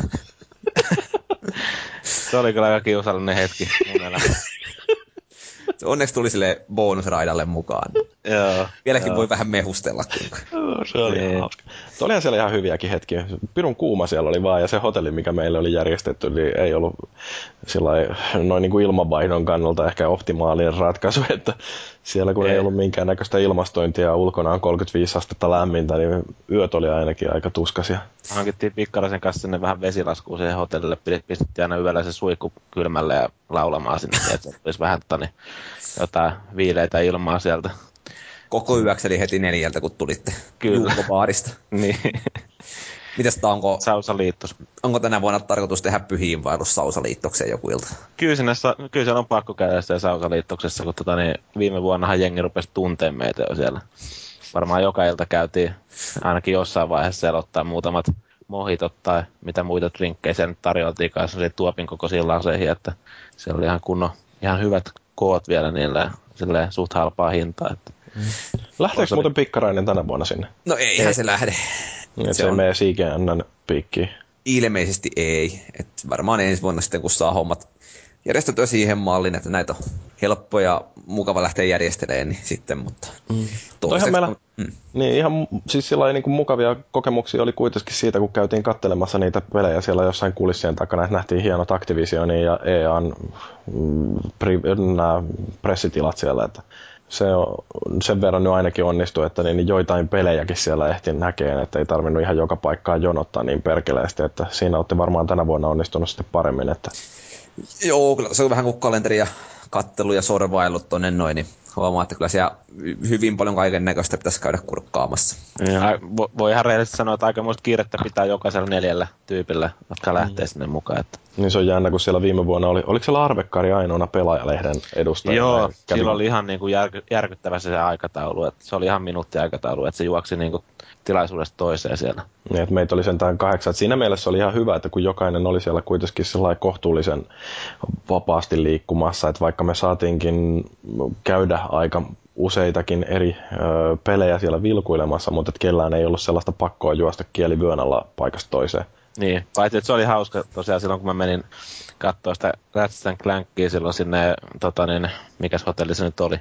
No se joku Hiltoni siinä vieressä. Ni, niin, silloin oli kumminkin vähän matkaa, kun mä en ollut ollenkaan niin selvittänyt ja minuutti aikataulu silloin aamulla sinne messukeskuksen viereen, niin sain siinä kysellä joiltain näiltä tota, jär, järjestäjiltä ja muilta niin kuin vähän suuntimaan, että mihin suuntaan kannattaa lähteä kävelemään, että kerkeä sinne suht ajoissa, kun oli että yli 10 minuuttia aikaa kerätä Mm. kyseiseen tilaisuuteen, mutta ihan hyvin siinäkin kävi, se alkoi vielä myöhässä se homma niin kuin lopussa, että mä niin kuin melkein juoksin sinne, niin olin sitten hiessä siellä mestoilla, niin tajusinkin, että ei helvetti, että näähän nää ei ole vielä lähelläkään aloittelemassa tätä hommaa. Että. Mm. No ainakaan et myöhästynyt. Niin. No, mutta oletteko te opetellut nyt Saksaa, kun siellähän, musta se on aika jännä, että periaatteessa pitäisi kuitenkin olla aika kansainväliset pelimessut, niin siellä kaikki kommunikointi melkein tapahtui saksaksi. En kyllä sanaakaan, mutta samaa tuossa kävin Diablo 3 Tukholmassa tsekkaamassa, niin ensimmäinen asia, mitä nämä kysyy siellä multa, että kai sä ymmärrät ruotsia. Ja tuijotan silleen kuin halpaa makkaraa, että älä edes kuvittele tommosta. Ja siinä vähän mongerisivat sitten jonkinnäköistä Lontoota, mitä yrittivät. Aika kummalliselta kuulostaa. Joo, mutta se on tietysti, ymmärtäähän tuon, että mielellään puhuisivat kotikielellä, kun kaikki muut skandinaavit sitä ymmärtää. Niin, niin, niin. Niin, Se on niin Petra. Folke. juurikin nämä Suomen ruotsalaiset ja muut, muut eliittiväestön osat. Mutta on se silleen hauskaa, kun jotain ruotsalaisiakin on joskus nähnyt tuolla ulkomailla ja törmäillä ollut sit siinä samassa porukassa. Totta kai niin kuin englantia puhuttu siinä, niin, mutta on jossain vaiheessa sitten ihmetellyt ja kysellyt, että miten sä et osaa ruotsia, kun se on kuitenkin teidän toinen kieli. Sillä niin kuin, että no, ei ole koulussa kiinnostanut ihan hirveästi. Ei sitä oikein tarvi missään. Niin. No Kyllä sitä loppujen lopuksi, tai siis ei sitä välttämättä tarvii, mutta siitä on ihan sikana hyötyä, jos sitä osaa. Kyllä se tällä jälkikäteen tieten- tietenkin kaduttaa, mutta ei se silloin Mhm. nuorempana niin kuin osannut ajatella silleen. Joo, mutta jos vielä palataan tuohon viime vuoteen, niin, niin, niin jäikö sitä porukalta hyvät fiilikset? Että kun tänä vuonna, kun tuota lähdettiin sorvaamaan, niin aika yleinen trendi oli se, että kukaan ei sinne halunnut lähteä loppujen lopuksi. Mä halusin, mä en tiennyt, että mut halutaan sinne. Sitten mä olin ihan silleen, että jee. En mäkään Joo. hirveästi ainakaan Niin. vastaan laittanut, Kaikki haluaa sut. mutta vaan nakitettiin. Mm. No, Et, en mä tiedä, en mä tiedä. Joo. En mä tiedä, käyttäytykää. ei se mun mielestä niin, niin hirveä reissu kumminkaan niin kuin loppupeleissä ollut, että tietenkin siis tänä vuonna nyt on isompi vastuu itselläkin ja enemmän tehtävää siellä, että siinä mielessä voi olla aika tiukka se neljä päivää, vaan mitä me nyt ollaan siellä. joo, semmoinen turha sluibailu ja tänä vuonna kyllä pois. Niin, Joo, musta niinku, ehkä se justiin, että minkälaiset paineet mulla oli siitä järjestelystä, niin se aiheutti sen, että ei välttämättä hirveän valoisia muistoja pelkästään jäänyt siitä keikasta. Että, niin, en, enkä mä muutenkaan tiedä, että kiinnostaisiko mua lähteä. Mä en noista pelimessuista jotenkin vaan tunnu saavan niin paljon irti kuin mitä yleensä ihmiset, jotka sinne lähtee. niin ja on se oli se itselläkin siis viime vuonna, kun oli ekana silloin siinä lehdistöpäivässä ja näin, ja se oli tosi kivaa ja oli tosi paljon tilaa ja kaikkea näin, ja sitten kun sä menit silloin seuraavana päivänä sinne messuille, katsoit, että ei helvetti, täällä on jengiä niin kuin kylki ja ihan sikana niin kuin ilma seisoo ja kaikkea muuta, ja joka paikkaa sitten joutuu siellä julkisella puolella jonottaa aivan saatanasti. Ja tota, niin, tämän tyyppistä. Ja sit, niin kuin, esimerkiksi toi Nisupullakin taas eilen jutteli siitä, että tänä vuonna odotetaan taas vielä enemmän jengiä sinne. Et, saa nähdä minkälaista se on taas sitten se. Totta kai meillä on niitä sovittuja tapaamisia sitten siinä, että siinä ei välttämättä sen rahvan kanssa joudu niin paljon olla siellä samoissa Siis meillähän jää kokonaan se niinku periaatteessa, että me katsotaan sitä vaan niinku just toimittajan silmin, että me ei päästä niinku kokeen sitä, mitä niinku maallikko voisi siellä mennä. Ja sitten niinku just jonot, jonottaa johonkin peliin. Ja... Kyllä sä Ei kuule kerkeet torstaina ja perjantaina ihan hyvin. Joo, No joo, mä katsoin, että sä olit jättänyt mun torstain ohjelmaa ihan kivasti aikaa. Kiitos. siitä. Olinko? Sori, se oli vahinko. Ai. Korjataanpa Ei, se. siis No se, on- niin, se on ihan täynnä, se on ihan täynnä. Joo, tuossa vähän kun järjestelyn noita noin. Ja ihan hirveitä innostusta ei tuntunut kenelläkään olevan kaikkiin esityksiin, niin pientä suolaamista on tapahtunut. Ja jos ei ole ihan tasaväkisesti mennyt, niin se on sitten mun ongelmani se. Mites tota valuikin, mit, mit, mitkä fiilikset sulla on ollut nyt sitten järjestellä tätä, kun Jyri sai mahahaavan siitä, niin, niin sullekin kumminkin aika paljon tämä homma on kasaantunut, näin niin kuin kauniisti sanottuna. Ei, Tuo, tuo. No siis onneksi on vaan tämä yksi reissu, mitä suunnitellut tässä näin, mutta kyllähän tässä niin kuin on ton kalenterin kanssa saanut vähän kirjoilla, että kun aamulla lähtee puoli seitsemän töihin ja sieltä ja puntin kautta saapuu koti ilta kahdeksalta ja sekä seuraavat tunnin viiva kaksi vaihtaa lähettelee sähköposteja, niin kyllä sitä niin kuin alkaa vähän olla tietysti kypsänä jossain vaiheessa. Olisi pitänyt varmaan vinkkasta sulle, että kannattaa ottaa vaan sellainen natsimainen linja siitä alusta asti ja jakaa jengille tehtäviä täysin välittämättä siitä, että mitä kukakin haluaa kukaan tehdä. Niin. Niin. Et silleen, Mä yritin sanoa, että delegoi, ja sitten mulla on hirveän huono omatunto, että mä en ole auttanut. Pyydän anteeksi. Niin, mäkin olen varmaan muutaman kertaa Valulle sanonut, että joo, että tarvitsisi vähän aktivoitua ja olla sille enemmän mukana tässä hommassa ja näin, mutta sit se on vaan aina vähän jäänyt. Joo, mutta eipä se nyt toisaalta tämä helpompaa se on, kun yksi tyyppi soda vaan noin kalenterit kuntoon, niin ei tosta omituisia yllätyksiä missään kohtaa. Niin. Totta. Mutta jos puhutaan nyt tämän vuoden messuista, ennen kuin lähdetään fiilistelee lähtiöiden tunnelmia, niin tota, mitäs porukka odottaa sieltä, riippumatta siitä, että onko paikan päällä vai kotisohvalla? no kyllähän nuo uudet konsolit varmaan antaa vähän uudenlaista virettä tähänkin tekemiseen, että kun siellä kuitenkin kerrotaan todennäköisesti vielä jotain sellaista, mitä ei ole aikaisemmin paljastettu Xboxesta ja Pleikka niin kiinnostuksella odotan pressitilaisuuksia molemmista. Joo, mä odotan kanssa nyt pressejä todella mielenkiinnolla ja plus sitten sitä, että pääsis ihan niinku käytännössä hypistelee niiden uusien koneiden näitä ohjaimia ja pääsisi ehkä jopa testaa jotain niillä, että niin se on niinku yksi, yksi semmoinen iso, iso homma ainakin itselle siinä. Samat fiilikset. Tosi mä haluaisin kyllä vähän niin kuin, no niin, no kyllä siinä torstaina ehtii, niin tosiaankin jonottaa johonkin ihan uuteen peliin ja kiroilla siellä niitä jonoja ja ko- kokea se niin kuin maallikon saappaissa.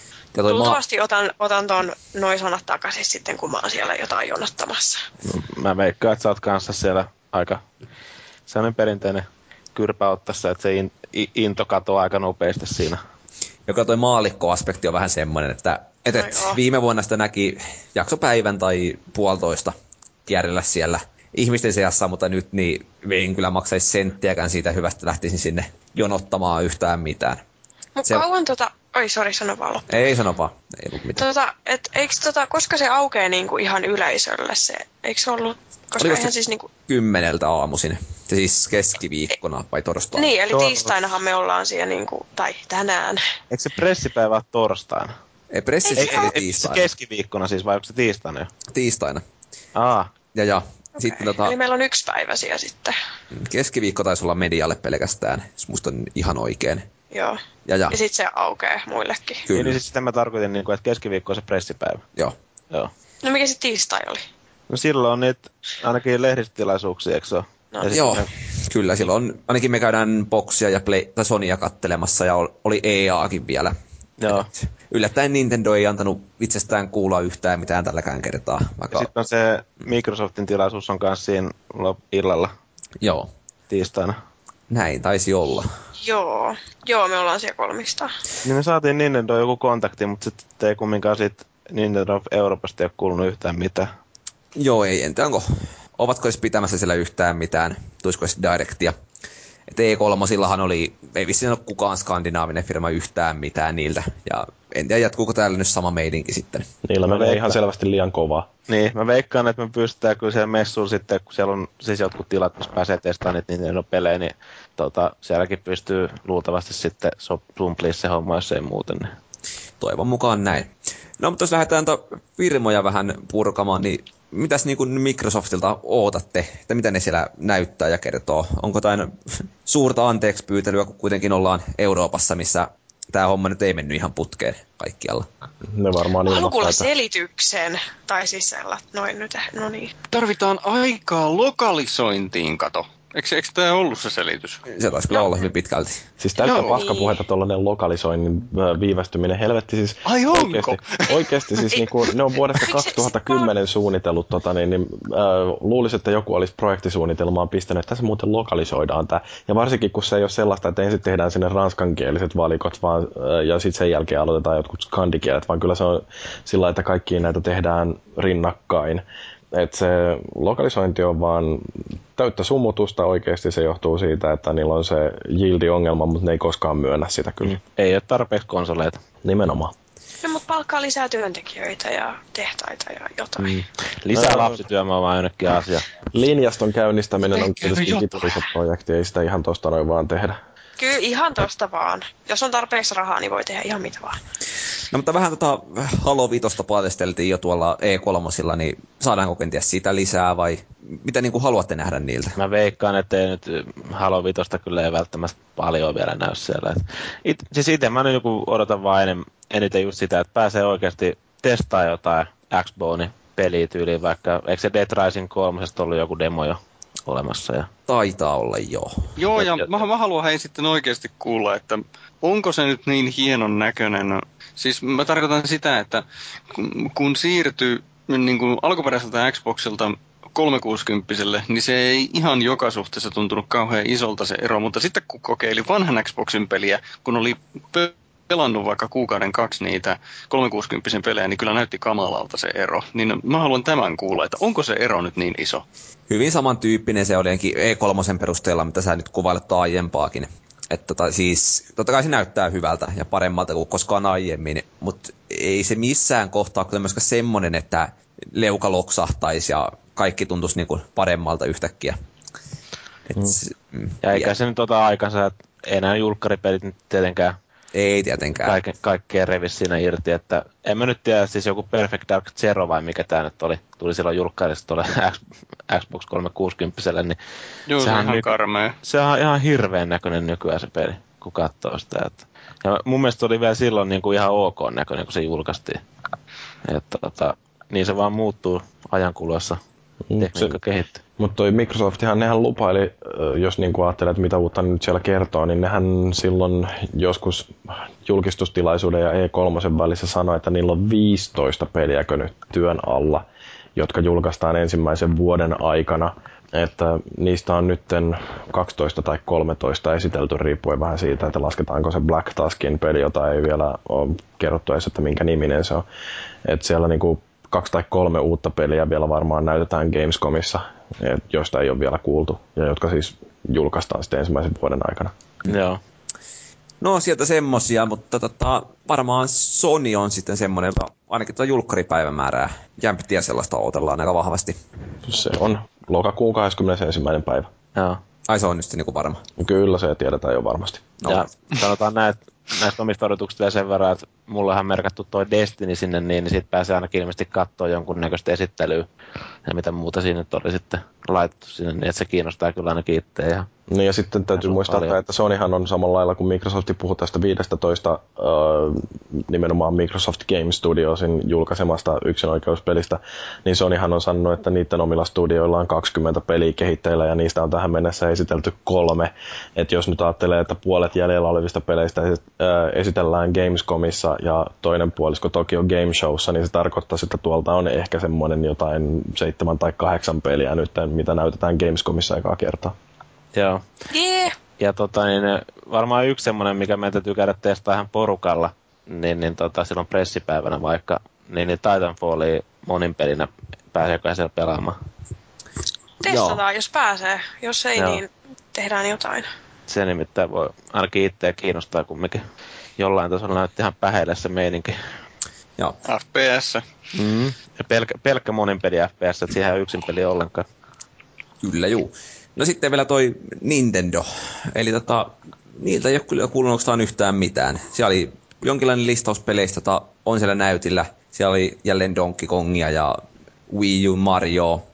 Mitä näitä nyt olikaan? Käytännön sama setti kuin tuolla E3-sillakin. Mutta onko ne esittelemässä yhtään mitään vai onko ne nyt jo niin kuin käytännön giljotiinissa tällä hetkellä oottelemassa, että milloin on loppu edessä? No mitä niiden IPistä on vielä ryöstöviljelemättä tässä uh, Wii U-aikakaudella? Onko se niinku Zelda, Metroid. Mario Metroid. Mm.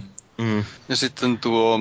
ja seuraava Super Smash Metroid. Bros. tai mikä Mutta nyt sekin on? on jo julkaistu, tai On ilme vai? on, tai paljastettu, että semmoinen tulossa. Mutta se on ensi vuonna vasta. Joo, mutta sitten se seuraavat Zeldakin, niin sehän on remake. Et, et, mä en tiedä milloin se seura, oikea seuraavat Zelda tulee sitten. Mä oikeasti toivon, että ne saa julkaistua tai ilmoitettua sellaisen Metroid Primein, joka on niin kuin ensimmäistä persoonasta, mutta sitä...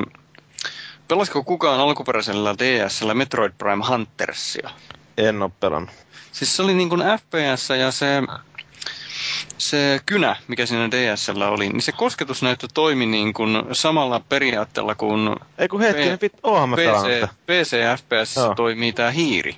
Niin kun sitä opetteli aikansa sillä pienellä, niin siinä kehittyi tosi nopeaksi se tähtääminen ja, ja siististi. Niin nyt, niin nyt olisi mahdollista, kun siinä on se iso, iso se pädi, se kosketusnäyttö, niin nyt olisi mahdollista saada sellainen aikaiseksi, niin kuin periaatteessa hiirtä vastaava tämmöinen Metroid-kokemus, niin tota, Wii Ulla. Kyllä mä veikkaan, että silti, vaikka siis se toimii ihan hyvin silloin DSL, se Huntersi näköjään muisti vähän pätkiä, että on itsekin sitä päässyt pelaamaan. Se on kuitenkin vähän hidastempoisempi peli, että se mikä se on kovin niin kuin semmoinen, ei ole semmoinen niin kuin reflex-räiskintä kuitenkaan. Mm. Niin, niin tota, en tiedä sitten, että tuoko se loppupeleissä mitään lisäarvoa tuolla niin kotikonsolilla sitten siihen niin kuin tatteihin verrattuna. Mm. Niin, voihan se tietenkin olla, mutta mieluummin vaikka sitten näillä viinkapuloilla nekinhän tukee ihan hyvin. Yksi, mikä olisi vielä ihan hauska saada sinne, niin toi Star Foxi. Sehän on ollut Gamecubella oli tämä Star Fox Adventures, mikä oli sitten jonkinlainen spin-offi. Muihin verrattuna... Se oli hieno peli. Mäkin itse pidin sitä aikanaan. Joo. Se oli, se oli härskit zelda Oli jo. Joo. Sen takia mä sitä pidin. Mutta samaan aikaan niin se sarja on semmoinen, mitä on kuitenkin ehkä toivottu Nintendolta, mutta ei ole kyllä näkynyt yhtään mitään. avaruusräiskintä. Mm. Mm. Mulla, on, Mm. mm. mulla on siitä 64-versiostakin niin tota, semmoinen oikein isompi se on kotelo, semmoinen, mistä tuli joku, olisiko ollut joku rumplepäkki tai jotain tämmöistä niin lisäjuttua se N64 niin edelleen kaapissa, että hieno pelisarja. Julkaistiinko tota Wii-leikinä F-Zero? Gamecubelle semmoinenkin tuli. Joo, se oli muuten hieno ja vitu vaikea se Gamecubein F-Zero. Se muuten vo- voisi olla ihan paikallaan kyllä. Mm. Se on semmoista kunnon old school, old school kilpaa jo. Mm. Joo, mutta tota, niin, ilmeisesti kuitenkaan ne eivät ole ainakaan rummuttaneet ihan hirveästi, että mitään suurempia esityksiä siellä olisi. Että Direct on tullut parin päivän varoitusella toistaiseksi ja kenties tuollakin semmoinen, jos yhtään mitään paljastettavaa nyt yleensä on. Se olisi kyllä kiva, kun Nintendo esittelisi jonkun hyvän syyn ostaa Wii U, mutta ei ainakaan mulle kyllä varmaan sellaista syytä tuu koskaan. No olisi se Xenobladein jatko-osa ja, ja, ja niin. Niin, no, mutta mä puhun itsestäni. No, Niin sä, sä oot kova Japsiropeen fani, niin Ihan saatanan kova, joo. se myy sen sulle kyllä heti. No mutta jos sieltä nyt ei ehkä mitään suurempia odotuksia vielä ole, kun tota Half-Life 3 valmistuskin peruttiin ja kiellettiin ja mitään hyvää ei ole koskaan tulossa kuitenkaan. Sit, sitä mä odottelin niin kovasti. Mm. Ja siis täytyyhän tässä kuitenkin muistaa, että kaikki siellä esi- esiteltävät pelit on pelaamatta paskoja, niin, niin, niin kannattaa niistä innostua. Ja jos puhutaan vähän tästä meidän reissusta, mikä nyt tietysti tarkoittaa sitä, että informaatiotieto tulevaa tulee ensi viikolla enemmän kuin maagi ehtii kirjoittaa. Kyllä. Niin, niin. Meitähän lähtee konsolifinistä tällä kertaa neljä toimittajaa ja sitten vielä kaksi turistiakin. Ja tota, mun ja Maakin ja Daniel lisäksi niin tota, Tomppa lähtee neljäntenä. Ännällä. Ton Ännällä, Ännällä. Mm. Kyllä, Tondpa. Vähän semmoinen harvinaisempi ilmestys meidän toiminnassa. Mutta, mutta, mä tässä sorvannut teille kalenteria kaikille ja vähän nyt niinku käskin, että kun ei sitä jaksa aukikaan alkaa tässä lukemaan, että kaivakaa nyt jokainen sitä pari sellaista juttua, jotka oikeasti kiinnostaa. Sä otit multa pois niitä, mitkä mua kiinnosti ja sit mä olin vähän silleen niin kuin, että nyy. Joo. No, Luigi Niin. on ilkeä ihminen. Mä oon vähän tämmönen. No, jos mä vaikka aloitan. Mistä mä aloitan? no, ensinnäkin Joo. Xbox ykkönen hands on ehdottomasti. Mun on ihan pakko päästä hiplaamaan Xboxia ja sitä ohjainta ja mieluiten silleen, että mä ihan pääsen kokeilemaan jotain. Ja sitten itse asiassa toi Daedalic voisi olla aika, aika jännä. Ilta hyvinkin mielenkiintoisia mutta naksuttelupelejä. Kävin tää E3 vähän tsekkaamassa ja nyt tähän hätään muista, olinko jopa viime vuoden Gamescomissakin siellä Jyrin suolaamana tsekkaamassa, mutta tota, ne on tää hauskoja, hyvinkin värikkäitä ja uh, vähän jopa omituisella huumorilla varustettuja pelejä kyllä julkaistuna. Onko näitä pelannut yhtäkään? En, siksi mua kiinnostaakin. Että mä voisin, siitä voisi tulla mun uusi ihana addiktion kohde jostain ihan uudesta. Niin, ihan kun sä tarttisit niitä addiktioita vielä lisää. Hei, oh hiljaa. Se on sit, mulla on ihan oikeasti pesäpallomailla mukana. Joo. Aloita alumiinista, niin saat sen vietyä lentokoneeseen. No joo, mut hei, mähän voin ottaa lentokoneeseen noita tota sukkapuikot, jotka on bambus tehty, niin kyllähän nekin saa aika Niillä, hyvä tuho. pyst- niillä pystyy hyvin vetää kaulaa auki siinä jo koneessa. Kyllä, mutta me ollaan eri lennoilla. Joo, ja Helsinki Aa, niin se, se, on, se on vähän huono suunnitelma sitten. Niin. No joo, mutta anyways. Eli Xbox Hands One on sitten tota Daedalic. Ja vitsit, sä veit multa Tearawayn pois. Mä olisin niin halunnut. No, mutta sait sen Reinin, toinen mitä sä halusit. No totta, totta. Se on itse asiassa nyt yksi, jota mä odotan ihan vitalle. Mutta ei katsota yhtään noi EAN suljettujen ovien takana näyttävät Simsit, niin No houkuttele. kyllä mua Simsi. Ei puhuta Simsistä. Mä yritän olla koukuttamatta itseäni taas Simsiin. Ehkä kaksi viikkoa ollut pelaamatta Simsiä. Se on paljon. Joko sä oot edes nelosta? No itse asiassa mä en oikein, tästä ollaan käyty erään tota, suomalaisen suuren Sims-yhteisön ylläpitäjän kanssa suuri keskustelu, että mitä Simsiin nyt voi enää vielä tehdä, että se olisi parempi kuin kolmonen, koska kolmosessa on jo niin paljon kaikkea, että vähän niin kuin, että kaikki mikä on jo keksitty, on jo keksitty. Eikö toi sama päde ykköseen? Ei ne vaan julkaisi sen kakkosen Ei. uudestaan ja Ei, sitten ei lisäreitä todellakaan. toisen perään. Ei, ei, ei, ei, ei. Ykkönen, siis se on paljon parempi niin kuin ykkösestä ja kakkosesta tällä hetkellä. Tai no itse asiassa kakkonen on aika lähellä kolmosta.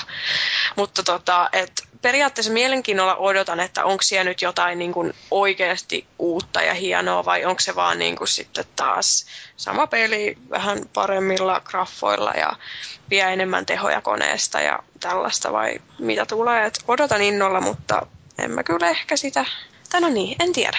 Mm, sama homma kuin NHL, että mitä ei pysty enää parantamaan.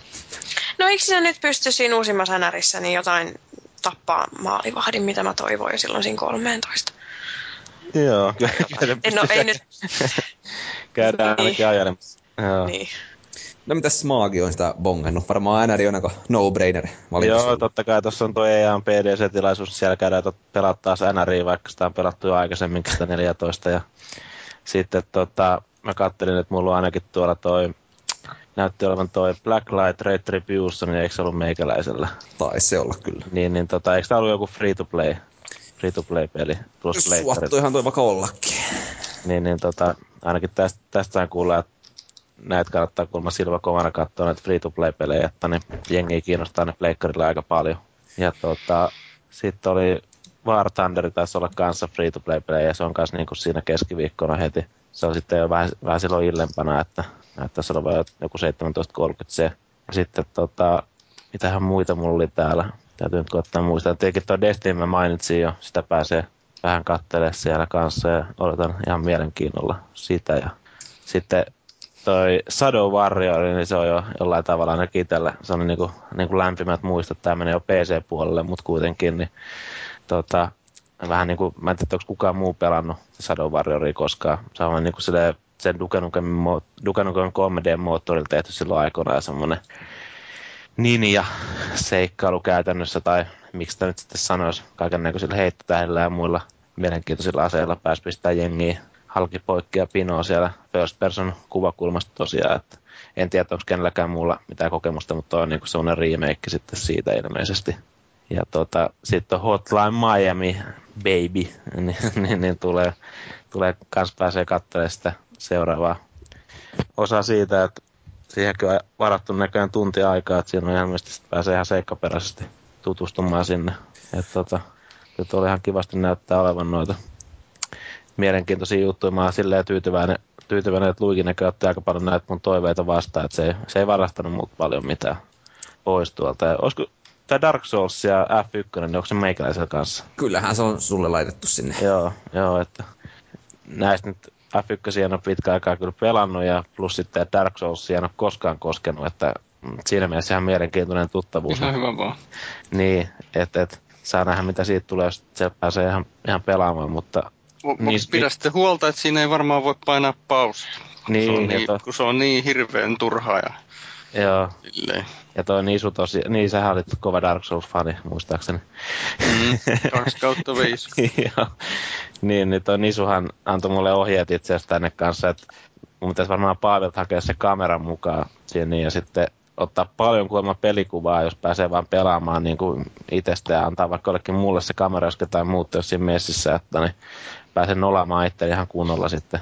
Hei, saanko sanoa tähän kohtaan? Sano vaan.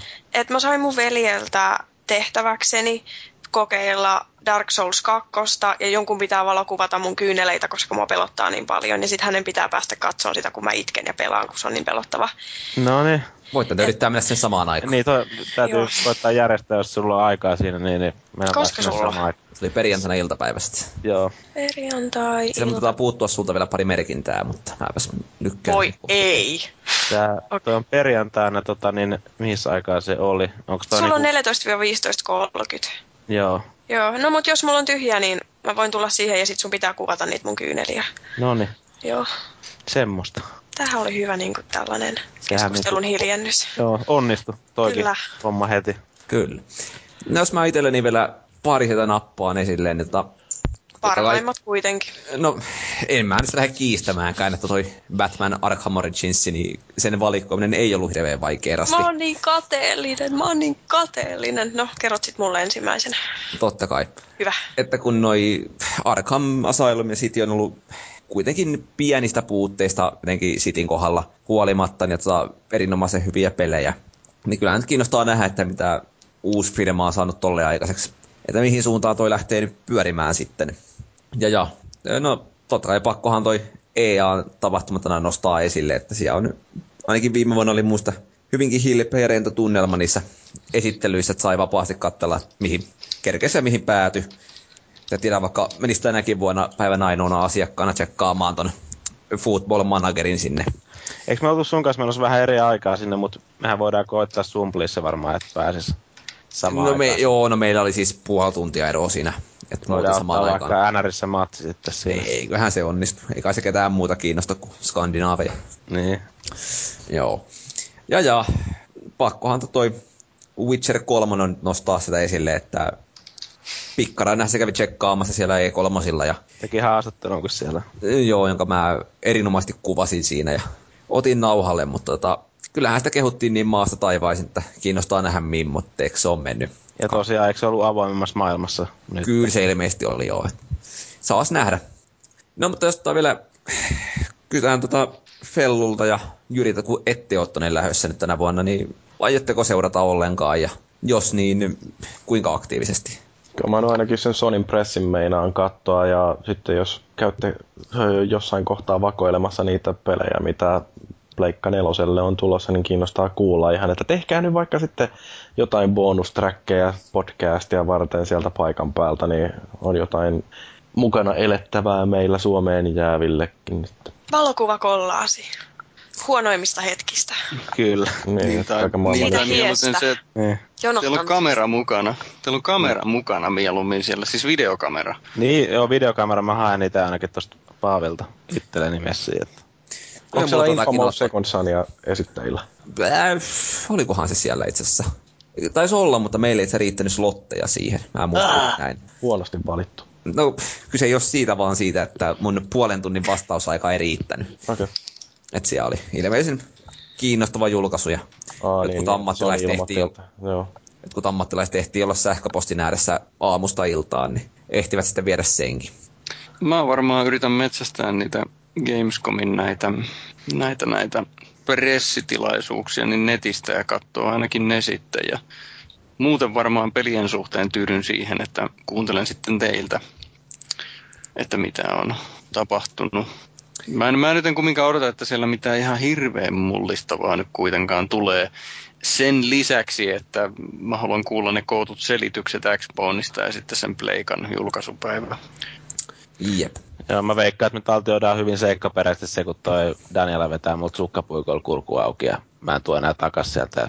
Pikachu pukeutuneena, hei. Niin, tää oli mun viimeinen podcast. Joo, no ei nyt viti tietysti hirve- hirveästi luvata vielä, että mitä sitä saadaan pihalle päivittäin, mutta kyllä mä nyt melkein voisin vannoa, että E3 on hyväksi todettu matkapäiväkirja tekee pientä paluuta tuolla noin ja kenties pari ennakkoa saadaan siellä jo naputeltua pihalle. Sä voit sit oiko lukea mun tekstit hyvin onnellisena. Niin, me just mietittiin itse sitä, että kuka ne oiko lukee, Mhm. mm-hmm. koska tani, tänä vuonna ei ole Siimiä mukana ollenkaan, mutta onneksi Luigi ja Tomppaa, var, Tomppaa varmaan semmoisia kavereita, jotka pystyy siihen, niin että mä sanoin ihan suoraan, että mulle ei kannata laittaa yhtään mitään oikolukua. Ulvi on hereillä. Lukee koot Suomesta. No mutta, eiköhän tota Gamescom jutut selviä sitten nyt tänään ja muina päivinä, kun tässä messut pyörivät. Jaksetaanko pitää mitään taukoa ennen palautteita vai mennäänkö? Ei jaksa. Selvä juttu. Meille voi antaa palautetta foorumilla tietystikin, mutta myös sähköpostilla osoitteeseen podcast at konsolifin.net. Sitten on Facebookissa facebook.com kautta konsolifin, Twitterissä at konsolifin ja sitten kannattaa tulla Irknettiin risuaita konsolifiniin. Siellä on hyvät keskustelut aina, aina pyörimässä, eikä kukaan ilkeä moderaattori sitäkään pääse valittamaan mistään kielioppivirheistä. Näinpä. Jättäkää nyt ne hyvästit sitten maagiselle. Mm, niitä voi laittaa tulemaan, että mua ei enää nähdä täällä. Todellakaan. No Nisupullo oli sitä mieltä, että Tuhomursun paluu oli väkevä yllätys. Joo, mä ainakin, vai mitä?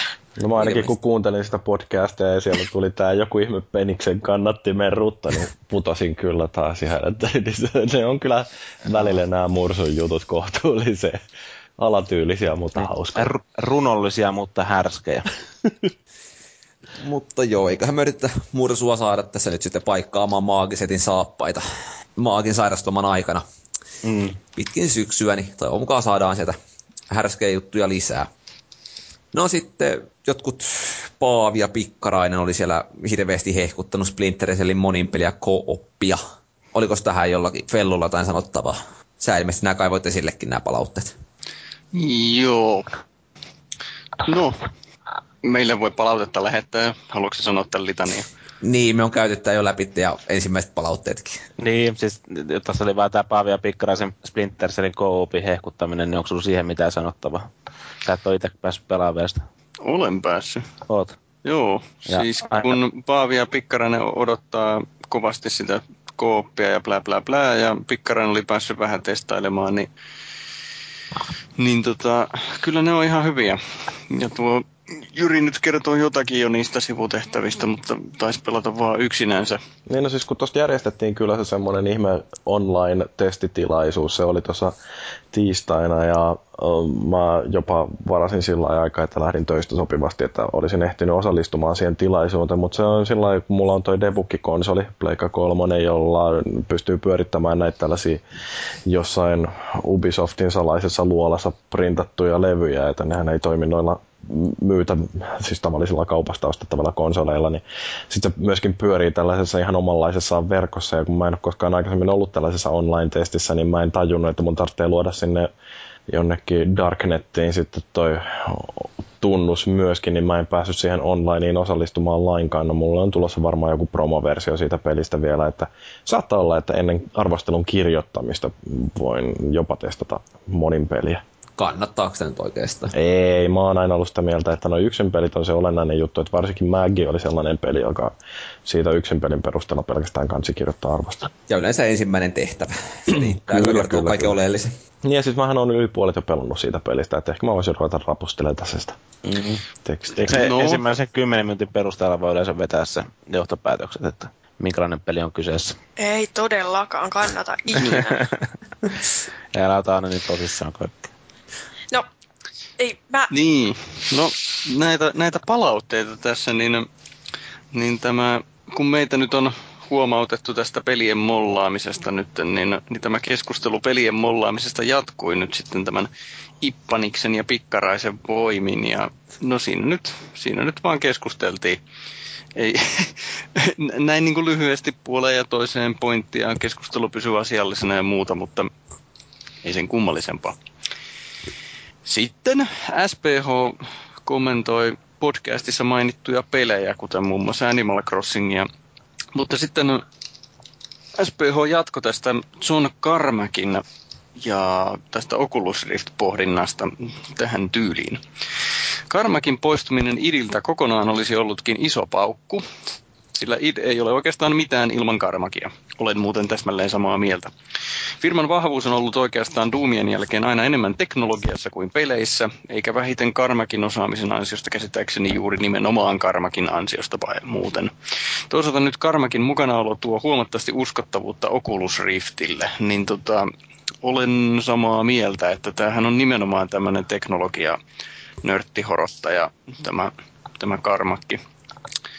Ja mitä mä oon lukenut tätä Masters of Doom-kirjaa, joka on siis tämän, tämän kyseisen ID-firman vähän tämmöinen, mikä se nyt oli, vähän niin kuin tämmöinen titulainen elämäkerta, niin se ilmeisesti on aina ihan kaikkein sosiaalisia mukavin persoonana se, se karmakki sinänsä. Mutta se osaa sen teknologiakoodaamisen. Pitäisiköhän, mitä te nyt oikein mennät? Niin. Että tota, odotamme mielenkiinnolla, mitä Karmakista ja Oculus Riftistä tulee. No sitten, ennen kuin otetaan pari podcastia taakse tulleeseen palautteeseen, eli jaksoon 120, niin otetaan toi tämmönen ennen, että myöskin tämä herra Ippanis antoi huutia paskasta asenteesta E3-kasteissa. Eli se, että pelaamatta paska ja ei kiinnosta ja blää blää blää, mikä muuten liittyy tähän mollaamiseen tietysti. Mutta tota, Pikkarainen totesi sitten, että joo, tässä oli aihetta ja otan, otamme opiksemme nyt sitten. Että, että tä- tästä teille, jotka lähtee sinne Gamescomiin, että älkää nyt sitten ainakaan sanonut, sanoko ihan, että pelaamatta paska. Kyllä sitä yritettiin välttää viimeksi, mutta tota, siinä oli kieltämättä otan omaan piikkiin aika paljon siitä, että muistan, kun kohtuullisen monta pitkää päivää peräkkäin ja sitten tullaan lopulta Suomeen ja ihmetellään siinä pikkaraisen kanssa oliko lauantai, päivä vai sunnuntai jo siinä kohtaa, että, että on se kumma, kun tänään pitäisi kastia nauhoittaa ja kukaan ei tehnyt käsikirjoituksen eteen yhtään mitään ja eikö siinä sitten kohtuullisen koomaselle mulle selviää, että niin jaa, että mähän on luvannut hostata tätä ja hoitaa kaiken. Ja tota, kyllähän se ehkä meni sitten vähän pelien luetteloinniksi, vaikka sitä pyrittiinkin välttämään, mutta tota, siitä olisi, sitä olisi ehkä voinut suunnitella ihan vähän paremmin ennakkoonkin. Se Ihan jos tuli, vaan. niin, ihan silleen niin kuin katastrofaalisena kaatunut taas niskaa pitkän reissun jälkeen. Mutta toivotaan, että tuota saadaan nyt sitten vähän, vähän ehkä diipimpää analyysiä peleistä sun muista, mitä päästäänkään näkemään ja testaamaan. Tiipeillä leveleillä. Kyllä, diippiä shittiä. Mm. No tota, joku teistä, joka pisti tämän jaksoon 120 tulleen julkke. Käyttäjän palautteen, niin ole hyvä. Niin, meikäläinen kaivoi sen vaan tuolta. Julkki on näköjään jonkun verran ollut kanssa jäljessä näistä kastien kuunteluissa ja sitten skriivaili tänään tonne ton palautteen. Niin, Kevyt tollanen romaani. niin romaanin kirjoittanut, mä nyt en tätä viitti tässä koko, kokonaan lukea, mutta se oli... Tykkäs Vallun kommentista tuosta Niin, Uncharted se- 3. Joo, se oli aika samalla linjoilla ollut to, aika pitkälle just Uncharted 3 suhteen Vallun kanssa. Että jotain sielunveliä sulta löytyy kumminkin, että kaikki ei lytännyt sua ihan täysin. Ja oliko Huge Jorma taisi olla toinen, joka oli samaa mieltä, että Joo, Huono peli. Jorma on hieno mies. Ollaan muutaman kerran nähty ihan naamatusta.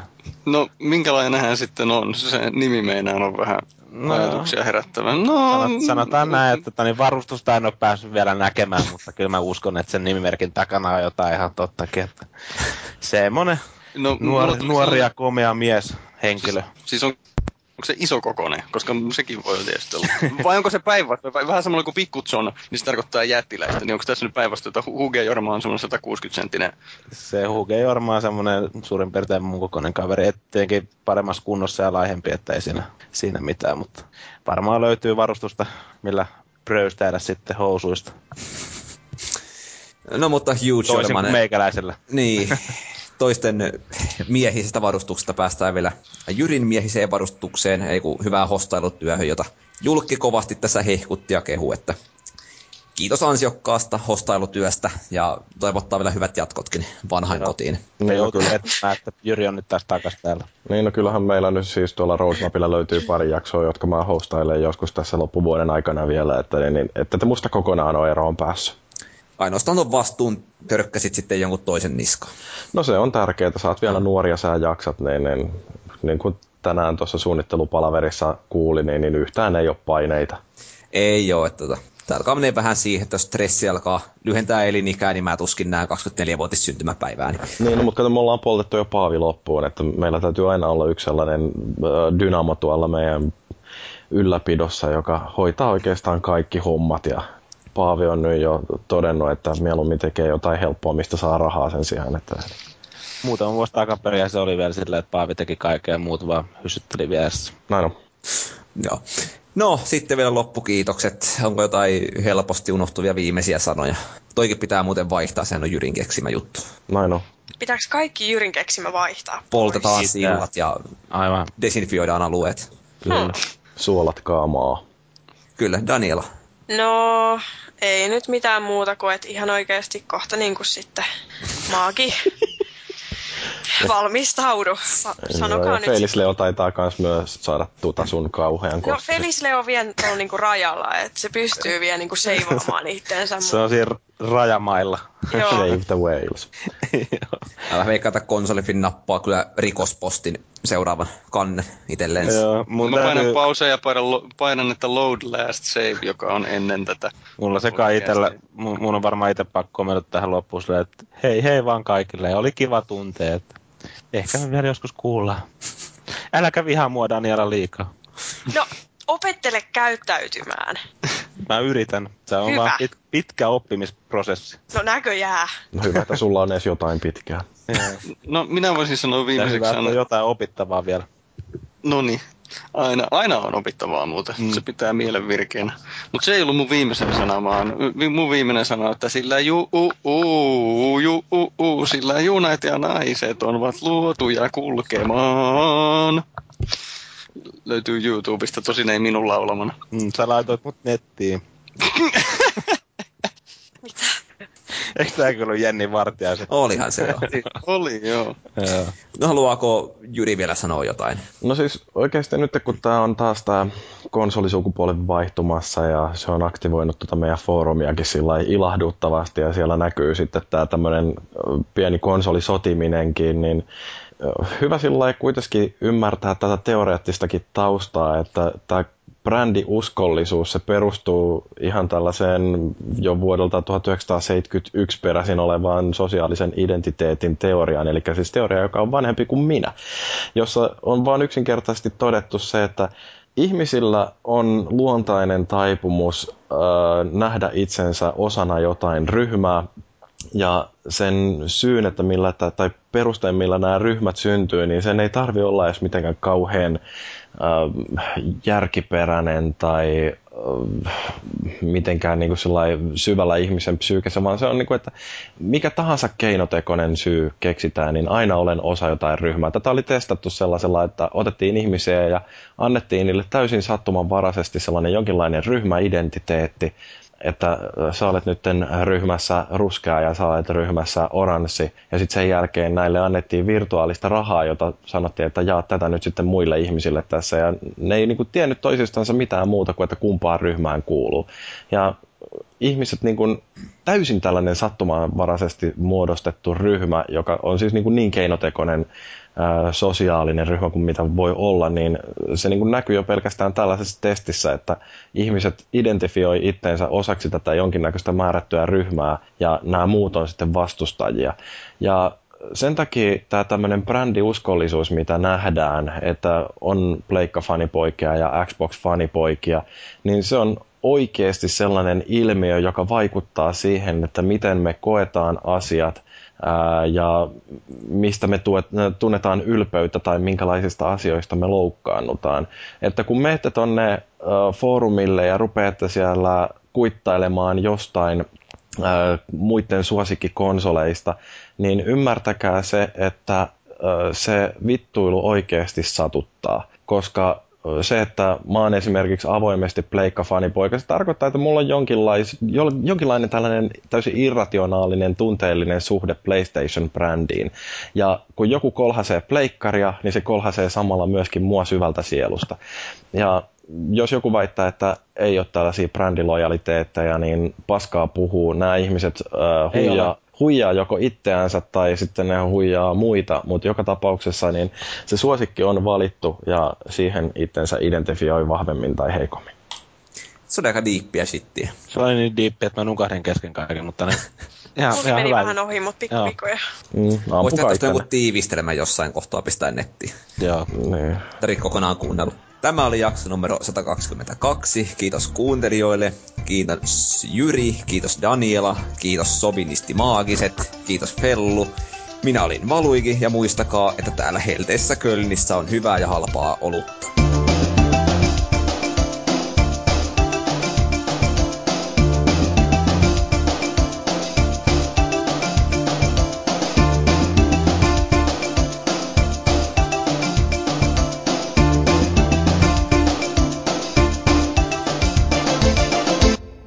Mä oikein E3 ja Gamescomia laske lomapäiviksi.